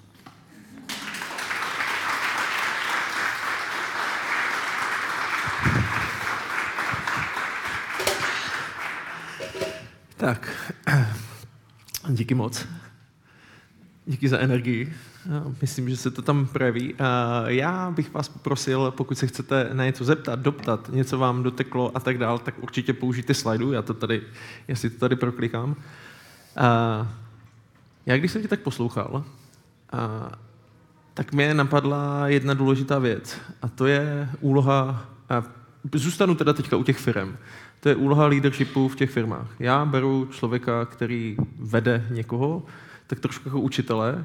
A to, co ty vlastně si ukazoval na té prezentaci, tak si myslím, že můžeme jako začít trošičku ty lidi jako osvobozovat od tady tohoto. Jaká je podle tebe úloha lídra, manažera, eh, jakkoliv to nazveme, prostě člověka, který ty lidi vede No, on v tom lymfatickém systému je ten Nebo ona. jako úzel tý, eh, jako tý energie a zároveň zásadní úzel prostě v tom nervovém systému. A je to ten člověk, který by měl vlastně furt jako být součástí té páteře. Takže eh, jako je, je podstatný, ale ne z toho úhlu jako té hierarchie, ne z toho pohledu toho, že vlastně má tu frčku, že ví víc. Eh, často ty nejlepší lídři byli takový, že který si vlastně k sobě hledali lidi, kteří vědí, víc než oni ty lídři, že jo? ale oni věděli to jejich úlohu, která je v tom držení toho ekosystému. Takže je pro mě zásadní, myslím si, že jenom Goretex funguje tak, že jako to má dobře postavený na, na, team lead, na, na projektových manažerech projektů a nemá management, ale zároveň stejně tam ten team leader prostě toho projektu je prostě ten vlastně manažer, který dělá tu mikrofirmičku. Takže je potřeba, aby tyhle lidi, musí být oni svobodní, to je důležitý. Je prostě jako nesvobodný lídr asi pravděpodobně nebude chtít moc osvobozovat z nějaký kontextu lidí kolem sebe. A musí být sebevědomí, sebevědomí v tom, že když jim řekneš prostě, hele, děláme to blbě Honzo, tak tobě se nesepne ta aktivace toho, že nenaplníš očekávání svého tatínka, který ti říkal, že budeš jednou neúspěšný, eh, ale vlastně jako budeme tvořit něco a, mm, a přesto se to asi dá jako posunout. Nevím, jestli jsem odpověděl na tvoji otázku. no, já, já jako vlastně vidím, že my se o tady tohleto snažíme sales okénko v tom našem programu RV Leader a vím, že eh, pro mě třeba otázka leadershipu je Vlado Maslák eh, v Dobrém pastěru, eh, který je člověk, který vlastně z těch lidí, které společnost odepsala, vlastně dělá ty hrdiny jo? A, a vlastně dává jim nový smysl jo? tady v tomhle a hledá vlastně u nich tu jedinečnost, jo? protože když někdo nemá ruku a nohu a celý život prostě fetoval a, a nemá žádné zázemí a žádné kořeny a on v něm najde to, že umí plést prostě tou jednou rukou nějaký koberec a řekne, hele, ty tady jako je to tvoje a, a dělej to, tak uh, to je častokrát to, co někdo těm lidem jako neřekl. Jo? A že se pořád jako bavíme o tom, že uh, možná ukázat a pochválit ty lidi a říct, hele, jsi dobrý takový, jaký jsi a dělej to, co děláš, jako, jako je fajn. Uh, Já jenom ještě můžu no, doplnit. Já bych byl opatrný k tomu vlastně, uh, ty to takhle řekneš a všichni tady si řeknou, to já neinspiruju nikoho k tomu, aby jednoduchý všel něco. Jo? Že vlastně, uh, já se pamatuju, když nastala covidová éra, já jsem měl na LinkedInu najít článek, kdy jsem psal, že nejsem dost dobrý, aby dělal ventilátor kdy jako najednou vlastně máte ty vzory a já si myslím, že třeba v té firmě často jsou lídři, který vůbec nevíme. Já jako tatínky, který mají tři děti a vedou jak, nějak skvěle prostě. To jsou jako lídři a, a třeba prostě nechtějí být lídři. Jo. Nebo říkáš tady tyhle si svobodné firmy, kterými máme rádi, jak koukáme na ně. Já znám spoustu skvělých manažerů jako v korporacích, mm-hmm. který prostě to svoje, jako ten svůj tým a tu svoji prostě částí korporace dělají skvěle. A vlastně jsou to takové jako ostrůvky, kde nahlídnete říkáte si, to je fakt skvělé, jakož dělá to dobře.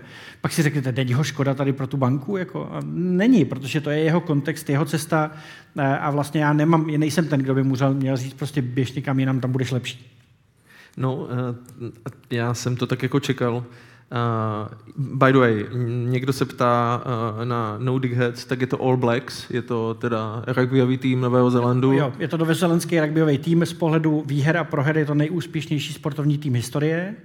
A, a myslím, že existuje knížka The Legacy, která je anglicky není přeložena o All Blacks a je to skvělý. Prostě je další hodnot, kterou jsem nespomněl, jako protože jsem to zapomněl, je, že uh, oni mají clean the sheep a uklid si boudu. Je to o tom, že vlastně si uklízejí sami šatnu. A podtext té hodnoty je, že nikdo z nás není tak velký, aby nedělal malé věci. Mm-hmm. Hezky. To je úplně vždycky mě stanou tady chlupy na zátelku, když to říkám. Já nemám chlupy na zatýlku, ale mám zimomírovky. Zimomírovky. Takže All Black, skvělý. Já, já ještě než skočím, skočím, skočím na ty otázky, tak já vlastně já jsem si uvědomil, že ty si, tak jak někdo sbírá známky a já nevím, a, a víčky od piva, tak ty sbíráš firmní kultury. Jakože já mám pocit, že... že, jako, že, já, sbírá, já sbírám lidi. Je, je to, když si vlastně podíváš na to, co teďka kolem tebe vlastně se děje, jako na tom trhu a, a kdo je třeba a možná to zkus, zkus klidně jako vyjmenovat pár firm, protože na Kokumě jich máte stovku, mám pocit, uh, ale jako říkáš a Nike, stov, tohle... A stovku jich tam nemáme, který no, bych tam no, chtěl. No, no, no, no. Ty, jako, tak, tak co, co vidíš vlastně? Co se děje? To je ale otázka na další hodinu jako povídání. Pohodě. Ehm, je, je to hodně o tom, tam svítí vteřina.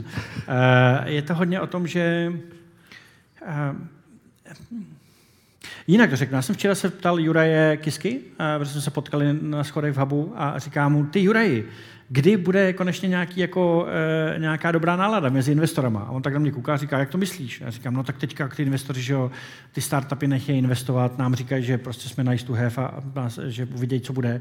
A on tak se na mě podívá a říká, to je jedno, tak ty dobré firmy fungovaly v konjunktuře, budou dobře fungovat i v té krizi, jo, jako ty špatný fungovaly předtím špatně, budou teďka fungovat špatně. Já, já, tam, já, já pořád vnímám ty firmy, které mají tu vlastní cestu, to znamená ty, který jako tvoří furt nějaký ten příběh a jdou za něčím, co... Jo, když, když se zamiluju do toho, že dělám stoly, tak je mi vlastně jedno kolem toho, jaká krize kolem mě probíhá. Já miluju to, dělám, dělám stoly. A když se zamiluju do toho, že dělám firmu, kterou si dobře prodat, tak mě pravděpodobně jako investorská nálada na trhu momentálně děsí, protože možná neprodám tu firmu. Uh-huh. Cháp, rozumíš mi, co chci říct? Já jo, já myslím, že jo. Uh, Klasická otázka. A ještě to no? doplním, jenom promiň, promiň. To doplním o tom, že si myslím, že ty hodnoty i tou generací Z, která vstupuje na ten trh aktivně, i tím, jak my jsme teďka jako koukali kolem sebe tři roky, jak vlastně se ty jistoty dokážou ze dne na prostě jako změnit. Najednou ti někdo zavře okres a ty musíš prostě vojákovi vysvětlovat, že jde za babičkou, jakože to, prostě to já jsem dělal. Já jsem měl takový papír v covidu, eh, potvrzení o zakázce, a s tím jsem jezdil přes ty okresy.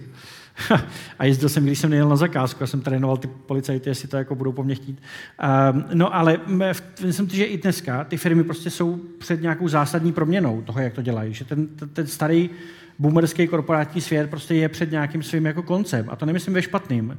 Je to prostě o tom, že jako se to zrychluje, nevíme, co udělá umělá inteligence, globalizace, spousta lidí teďka jako najednou jsou překvapení, že jejich lidi tady díky covidu prostě oslovuje holandská firma, která před pěti lety by je oslovila a nabízela by jim relokaci.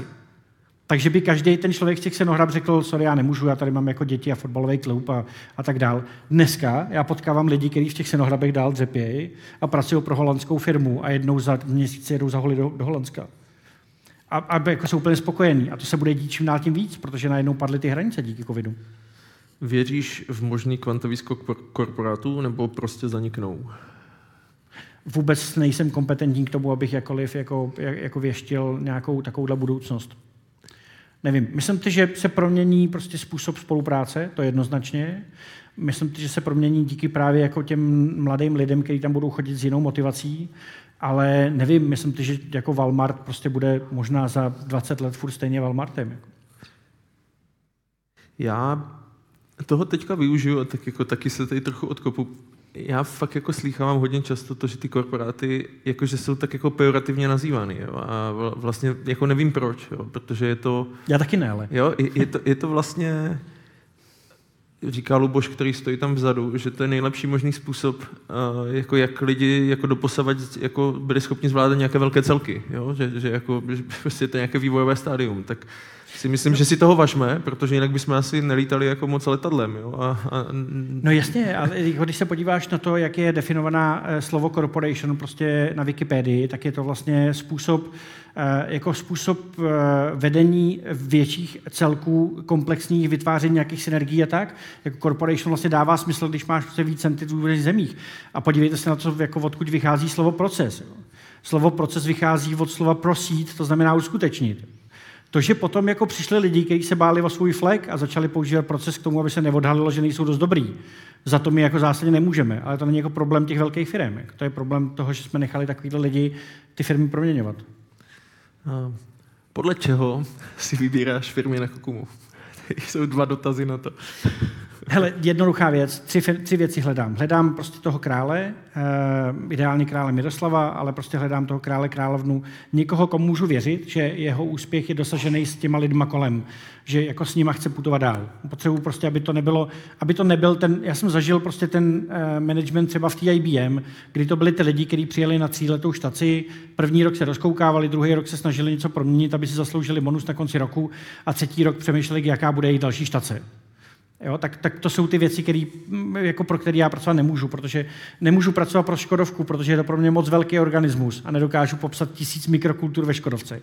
Takže hledám prostě toho člověka, který vím, co dělá a zatím přijít. Hledám příběh, to znamená, že to někam odvíjí, ne, není to prostě statický a není to už máme hotovo, ale prostě stavíme tohle, děláme tohle, abych mohl ti říct, ty Honzo, když půjdeš do Red Buttonu, tak tady zažiješ tohle a takhle jako ten příběh se posouvá dál. A hledám nějaký elementární set hodnot, nějakou jako mezilidskou slušnost a, a, a nějaký respekt, který zároveň zase s vědomím toho, že všechno je mým kontextem fakt si myslím, že ten člověk v Ústí nad Labem, který momentálně krade auta, tak je to proto, že se narodil s těma očekáváníma do toho kontextu a s těma závazkama tam a že to třeba nemůže změnit. Tak zase eh, jako ty hodnoty eh, jsou na trhu koluje taková historka, že mm, jako ty firmy, to je o tom, jak se z kondr vyspí, jako že se je vybírá tak nebo tak. Jo. A, tamhle, není to tak, není to tak, prosím. Eh, je to o tom, abych tam našel nějakou hodnotu, který já budu věřit a, eh, a prostě pro tu chceme pracovat. Můžete se zeptat tam Janky a Mirky, ty jsou se mnou v Kokumě. Já se tě chci zeptat. Uh, není vlastně částečně úloha Kokumy, jak to říct, jako otevírat oči těm ostatním firmám, tady v tomhle co ty jsi řekl, jako že to je vlastně nějaké tvoje jako poselství a Kokuma je jenom prostředek k tomuhle tomu? Já, tady je otázka toho, jako uh, přijal byste spolupráci s, s korporací za účelem inspirace, otevření očí, managementu, HR týmu a tak dále, a tak dále. Hele, už jako... Když, budu, když, když bych přijal tuhle tu úlohu, tak to znamená, že naplňuji nějaké očekávání, které není moje. Já prostě jenom mám rád ty dobré firmy a baví mě jako jim pomáhat, prostě to dělat dobře. A ty výlety do korporací, které já jsem měl za managementem, který tam uh, něco dělal, protože je globální OKR nebo globální KPIs, tak mi to nikdy jako nezafungovalo. Že Uh, nebudu říkat konkrétní firmy, ale přijdete prostě a teďka vám řeknou, prostě potřebujeme to tady jako proměnit a vy tak s nimi jako začnete pracovat a oni pak řeknou, hele, to už stačí, dobrý, už jsme měli hodně workshopů, na, napiš nám ten kodex a, a prostě by to tady pak plácnem na nástěnku tak tohle je věc, kterou já nedokážu už dělat. Protože prostě když ty lidi jako nechtějí, jako tým se někam posunou, tak já nemám tam žádnou jako úlohu. Takže já nechci být nějakým inspirátorem. Mě vlastně v té přítomnosti baví prostě ty naše firmy a chtěl bych, aby ty firmy, které se kouknou na tu kokumu, tak si tam tu inspiraci našli. Můžeš tam najít, jak to dělá to Chibo, nebo jak to dělá ten Decathlon. To tam poznáš v těch profilech. Pořád jsme human generated content. Na druhou stranu, kdyby za to přišla IKEA, uh, tak by si udělal profil IKEA Nike, které Bu, nevím, jestli Nike dneska, protože mám nějaký insighty vlastně o tom, jak funguje jako management Nike v Holandsku. Um, zase je to o tom, jak fungují ty týmy. Třeba Čivo tady prostě bylo skvělý, protože ho vedl Richard, uh, už, už ne, ale vedl ho Richard Hodul a Martina Ješková. Celý ten management tým v Čibu byl prostě famózní. A bavíte se prostě holkama tady v DPK, prostě v Čibu nebo tady a oni vám říkají, my jsme tady 15 let a máme snídaně s Richardem. Jo? Jakože prostě ty paní z těch krámů jednou za měsíc mohli se bavit prostě s tím Richardem, s tím šéfem. Přijedete do, eh, já jsem, když jsme stavěli eh, profil Čiba, tak jsem jel do Holandska, protože jsem se chtěl posadit a psát ten profil naproti tomu krámku, který udělali eh, jako v Čibu prostě tenkrát, jako to první krámek, kde to vlastně celý vzniklo. Po cestě jsme zabloudili s Petrem Friedrichem a dojeli jsme do Varšavy přítomném okamžiku, ale, ale, ale vlastně přijedete do německé centrály toho čiba a je to něco, kde vlastně vidíte úplně jiný čibo, vidíte tam prostě ten německý přístup vlastně k, tý, k tomu biznisu, eh, černý oblek, bílá košile, poker face, prostě nikdo se s váma na té recepci ani moc nebavil a je to prostě rozdíl. No. Tak já chci pracovat tady pro ty, jestli ta odnož tady toho čiba je taková, tak já jí chci pomoct. Když tam přijde někdo a začne to předělávat, tak třeba zase ten profil mít nebudou. Vím, že my jsme se párkrát dostali uh, do diskuzí, že si někam do firmy přišel a objevil si, že to tam není zas až tak jako veselé, jak to na první pohled vypadá. A tak co je potom? Jakože je to striktní ne? Nebo uh, jak to funguje? Hmm, dvakrát jsme udělali striktní ne v průběhu té práce na tom profilu a dali jsme jim aspoň ten content, který jsme třeba vyrobili jako fotografický nebo nějaký, ne, nějaký feedback. Je to o tom, že jednou to bylo o tom, že jsme objevili prostě firmu, která měla 60 lidí a ty majitele byl tak rozhádaný, že byla rozdělená půl na půl a půlka firmy byla dobře vedená jedním a druhá trpěla po druhém, prostě byl to problém. A druhý bylo to, že jsme měli eh, centrála skvělá, výroba strašný, takže lidi prostě tam jako trpěli pod výrobním manažerem a tak to zastavujeme. No. Jako já, Kokuma je zároveň proto, že nechci lhát. Já prostě jako nechci um, přijít někam a teď jako dělat ten copywriting tak, aby to vyznělo nějak jinak. No. Já se uh, ještě zeptám, protože uh, to tak může vyznívat, že to je prostě ta karlínská jakože IT kultura, kde to jako, jako jde, ale ty máš na, jako v portfoliu i spousty výrobních firm. Jasně, tak, no spousty asi ne, ale tak jsou tam nějaké. Jsou tam výrobní firmy, tak, eh, takže i, vy, i ve výrobních firmách, tak jak jsi říkal, podivín to jde. Mm, jo, jo, je, tak já, mám, já jsem tady ten příběh jako neříkal, ale to TGS vlastně, kde jsme začali pracovat na tom, že jsme z hierarchické struktury udělali prostě nějaký uh, sdílený vedení čtyř ředitelů, tak se to povedlo tu firmu prostě z minus 60% v covidu vytáhnout na nejlepší zisk za 30 let prostě a ta firma se zase začala proměňovat. A je to ale o tom, že jsme začali pracovat jako celou tou firmou a že ten majitel byl ochotný dát tomu ten mandát, že vlastně řekl dobře, tak jako když mi vyhodíš tady toho ředitele a nechceš mi najmout novýho, tak já jako ti důvěřuji, že to takhle uděláme, protože věřím těm čtyřem lidem, se kterými budeme to stavět. Je tam zásadní ten mandát toho. Já jsem si kdysi dávno myslel, že můžu proměnit firmu ze spoda. Jo, že to můžeme najednou s těma zaměstnancema udělat. Když není nahoře ta zakázka, a někdo nahoře to nechce měnit a posouvat dál, tak to nikdy neuděláte. A pak klíčový je ten střední management, protože to je jako větrník. Jo? Jako můžete mít křůvaj spodek větrníku a hořejšek větrníku a když budeš zkažená ta šlehačka uprostřed, tak to je prostě hnusný větrník. A, hnusný větrník. Jo, tak střední management nejsou 1,5 voltový baterky, ale větrníková šlehačka. Nikol se ptá, jestli máš nějakou další vizi sen eh, fázi pro Kokumu, eh, které by si chtěl dosáhnout. Trošku tě vytrhnu z přítomného okamžiku a zasní se. Ale já mám naplánovanou do budoucnosti. Já jako do 60, v 60 bych chtěl mít rozvojový hotel na Krétě, jakože tam budou ty lidi z těch Kokumo firm jezdit se jako rozvíjet prostě a, a uvědomovat si přítomný okamžik moře a, a, budeme se tam bavit o těch nových modelech spolupráce. Ty 12 let, a, jo? A co? 12 let. 12 let. a, no a Kokuma... Mm, já si myslím, že tady je pořád spousta skvělých firm, které jsme neobjevili. E, některé firmy, pro kterými pořád nejsme tím partnerem, protože nechápou ten pro, furt si myslí, že jsme ten portál, kam dají inzerát a přinese jim to kandidáta a už nás nevnímají nás jako nástroj, a, a nebo tu komunitu, takže jako mám na listu prostě 30 firm České republiky, který prostě ještě tak nějak nás odmítají, protože e, jako ne, to říkají, že to nepotřebují.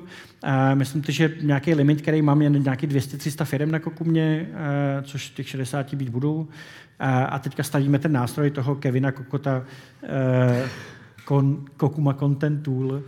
Vlastně Kevin eh, je nějaký nástroj na to, jak si dobře tvořit vlastně interní dokumenty, třeba jako náborový, jak si vytvářet profily týmový, jak vytvářet komunikaci.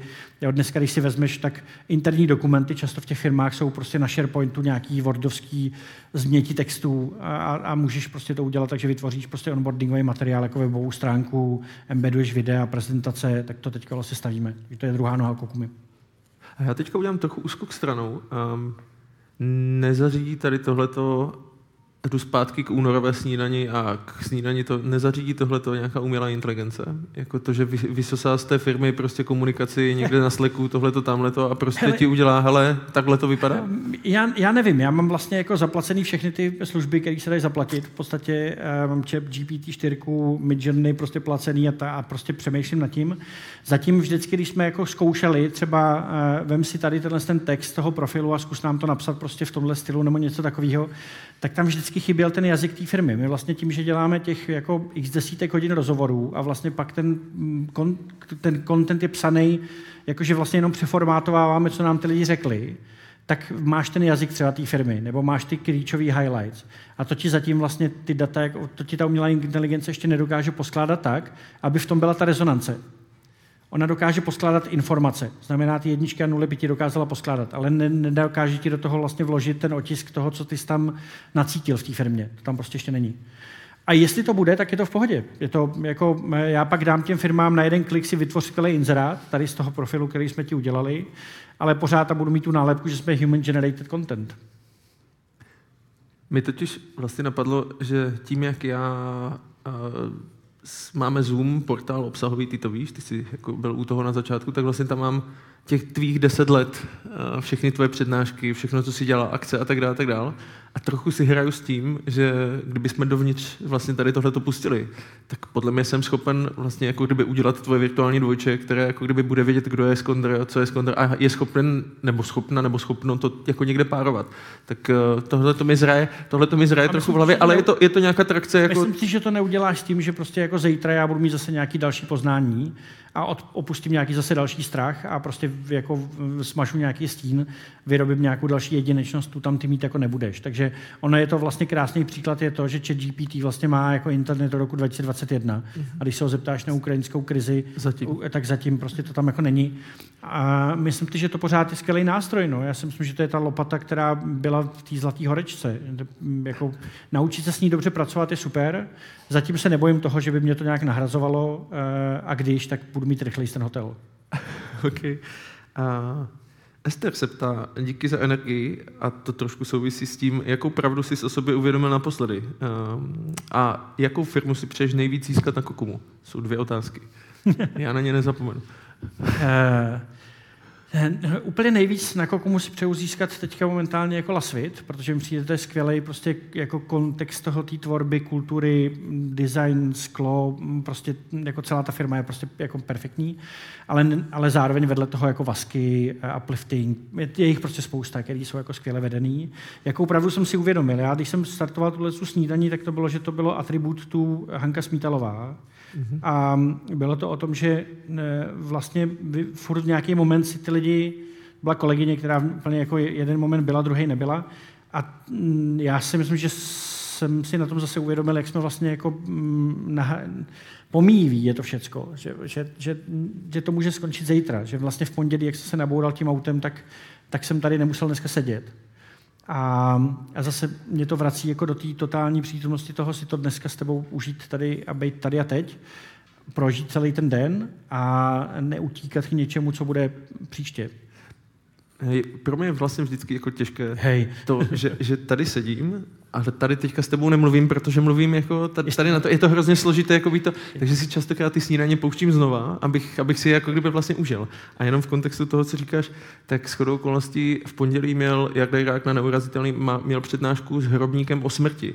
Tak se mi to vlastně všechno tak nějak úplně divně poskládalo a ty si mi tady přišel s tím letím, tak já vůbec nevím, co si o to mám myslet. Vidíš, jako, no nic, přemýšlej nad vlastní smrtelností. Jo, asi jo, no. Asi jo. Eh, by the way, ta přednáška je super, tak si ji dejte. Uh, te, te, Tera se ptá, uh, kdyby to s tou střechou začalo být kritické, co si říká, že musíš opravit střechu, a že by si, uh, tak kam by si šel pracovat, kdyby si mal vybrat na českom alebo zahraničním trhu? no, to s tou střechou je kritický, ale... Uh, mm, jo, to je super otázka muziku. Já vlastně jednu zkušenost, kterou nemám, a, to je prostě přesně, když se dívám třeba právě na Ondru Tyla, eh, a nebo když se dívám na lidi, kteří vedou ty firmy, tak já vlastně pořád nemůžu říct, že jsem dokázal vytvořit nějakou jako firmu, nebo že jsem dokázal jako najatý CEO nebo, nebo manažer prostě někam dovést nějaký velký celek nebo velký tým. Jo, ne, nevím vlastně, jaký je ten kontext řídit home credit. Prostě nevím. A možná, že tohle to je zkušenost, kterou nemám. A ještě k té pravdě. Já vždycky vlastně říkám, že mluvím na základě zkušeností. Když mi někdo řekne, že ehm, COVID funguje takhle a válka na Ukrajině taková, tak říkám, já můžu mít nějaké informace, ale nemám tu zkušenost, to znamená, nemůžu to považovat za pravdu. Tím pádem, já když mluvím dneska o těch korporacích, tak já jsem v nich nebyl. Takže já bych si asi pravděpodobně střihnul nějakého jako people ops člověka jako v nějaký velké korporaci a zkusil bych, jestli opravdu prostě ty argumenty, kterými ty lidi dávají, že to nejde a že ta matka německá a že vlastně, tak bych, jestli to vlastně jako může fungovat. No. Takže já bych šel za poznáním. Může to fungovat. Myslím, že jsem příkladem toho, že se dá jako v korporaci vytvořit něco, co... Jako... A když jsi odešel z té korporace. No jasně, Jasně, protože, protože se tam spousty věcí změnila. A to je vlastně a... i ta otázka toho, no. že tobě taky ty fir, vlastně ti lidi, protože říkáš, že si sběratel lidi, ti lidi odcházejí, různě migrují jako, a tak dále, a tak dále. Takže ono to není jako homogenní celek, že jednou ta firma je taková a vždycky bude taková, protože tak život prostě nefunguje.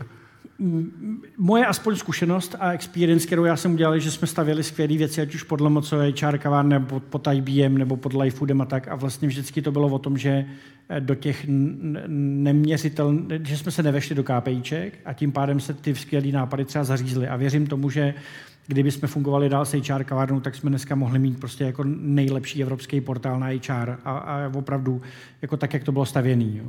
A, ale tenkrát tam ta biznisová objednávka byla jiná, nebyla na tohle z toho. A já většinou se předběhnu vždycky nějakou dobu. A, takže je otázka, jestli ty by si mohl dál dělat to, co děláš teďka jako v 3 no, že um, a, ano, a třeba vydáme na Kokumě firmy, které jsou, bylo jich 40, dneska jich je 120, a, a říkáš si, že směřují třeba a mají strach k tomu, aby nesměřovali k nějakému korporátu. Mimochodem skvělý je, že vždycky řvou ty lidi, že nechtějí být korporát, který v něm nikdy nebyli. Takže no, nechci být korporát. A když jsi byl v korporátu? No nevím, ale to je strašný. A, takže, m, mm, takže se taky jako ty firmy proměňují, nebo si vezmou prostě někoho, kdo najednou tam vytvoří biznis prostě po vzoru prostě té předchozí firmy, kde byl a ne, nepadá to těma hodnotama. Ale jaká byla ta otázka? No, jestli ty firmy zůstávají stejné, nebo se jako posouvají Ne, mění se, jsou to organismů. Organismy, které se prostě proměňují. A Peťo, čas nám vypršel, ale uh, dobrá zpráva je, že uh, sice končí tahle ta snídaně a já ti za ní moc děkuju, takže ještě jednou díky. Já moc děkuji za pozvání.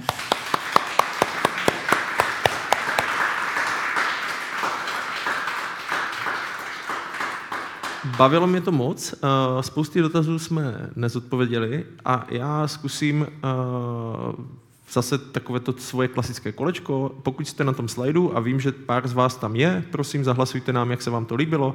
Zkuste nám tentokrát to jedno slovo i vypíchnout. Fakt mě zajímá, jaké bude to jedno slovo, které jste si z téhle snídaně odchá, eh, odnášíte a ten word cloud já potom někde určitě použiju. Tak prosím, prosím, všichni, co se nás díváte i co jste tady, Fakt mě to slovo zajímá a děkuju moc, že hlasujete. Tak, a půjdeme dál. Pokud to ve vás něco uh, jako zažehlo, ně, někde vám, vám to brnká, tak je to moc, moc dobře, to jsme asi tak trošku chtěli. Uh, zkuste se zamyslet a udělejte si kolečko se svým týmem doma v rodině, uh, nebo si prostě udělejte sám, sama reflexy. Uh, my toho zase klasicky využijeme a možná uděláme takovou netradiční věc, že prostě uh, to bude jako na, naše povídání a vy se třeba k nám na Digestiv přidejte. Já jsem pozval uh, sice pár uh, zajímavých lidí, uvidíme, jak to jako kdyby dopadne a jak to budeme koncipovat, protože mám chuť to udělat malinko jinak, než tu panelovku, kterou tam děláme běžně. Takže uh, 3.5. s náma můžete znova posnídat v 8.30 uh, na, v rámci Brain Quest Digestive. To je takové to, že vám to dozní na edu. Uh, no jinak, uh, ano? Jenom pro no, já to zkáci, to máš jako najít. Ne, já jsem v pohodě. Uh, kdyby, tohle je ten digestiv, kdyby vás třeba něco napadlo, co jako se říkáte, ty, jak to vlastně, a to je divný a mě to nějak takhle nefunguje tak, tak pojďme ještě o tom třeba si popovídat, že vám něco doteče, možná, eh, já teda nechci říkat, jo, tak špatný spíky občas říkají, to, že jste to dneska nepochopili, znamená, že to pochopíte za týden. Uh, to bych nechtěl, doufám, že to dneska bylo jako přínosný, ale kdybyste měli třeba jako nápady na nějaké knížky, třeba, který vám pomohly v té cestě, tak prostě přijďte to pozdílet. Ano, knížky. Knížka měsíce, by the way, z Kondříku, ty jsi byl jako jeden z prvních, který doporučoval knížku právě Austina Klauna Krať jako umělec. Tady máme další knížku měsíce, děláme to už taky No, už zase jako je, je to nějaká chvilka. Takže kniha měsíce, další projekt Red Buttonu, který tady za tímhletím stojí. Uh, určitě nás sledujte na Edu, bude tam spousty zajímavostí, dalších diskuzí na různá témata, které, kterým se věnujeme. Většinou tam nenajdete BOZP, angličtinu a presentation skills, ale věci, které jsou trošku jako do budoucnosti, jako digitalizace a tak dále, tak dále. Trochu chceme bojovat proti té kurzové turistice, kterou jako v tom vzdělávání nevidíme už rádi a děje se, a děje se hodně. Takže tohle to je edu. No a příště Příště to bude zase takové téma, které půjde velmi proti proudu a mě to téma hrozně zajímá a baví. Hostem bude Michal Mijovský, budeme se bavit o návykových látkách a jejich regulaci. A Budu moc rád, když na tuhle tu snídani uh, si trochu uh, Michala načtete. Je pár přednášek, které jsou super a stojí za to. Na TEDxu, ne? Uh, jo, jo. Uh, Mám pocit, že ta většinová společnost a to, jakým způsobem tady jsme nastaveni, ať už to je tabák, eh, cigarety a vůbec další, jako je to moc krásně protkané a tak uh, mám rád, když ten Michal vlastně píchá do těch bodů a takže se na tu, na tu snídaní moc těším. Když jsme tu snídaní připravovali, tak uh, bylo hrozně cené, když jsme diskutovali o tom, jak to máme s dětma a že kritické roky jsou mezi 11. a 16. rokem a tak dále. Takže zabrousíme i do těchto, i do, i do témat. Takže pokud vás to zajímá, tak 18.5. od 8.30 tady v Magentě nebo s vámi na Edu se budu těšit. Peťo, ještě jednou díky, vy se mějte krásně, děkuji, že jste s náma byli, mějte se hezky, naschle a ahoj.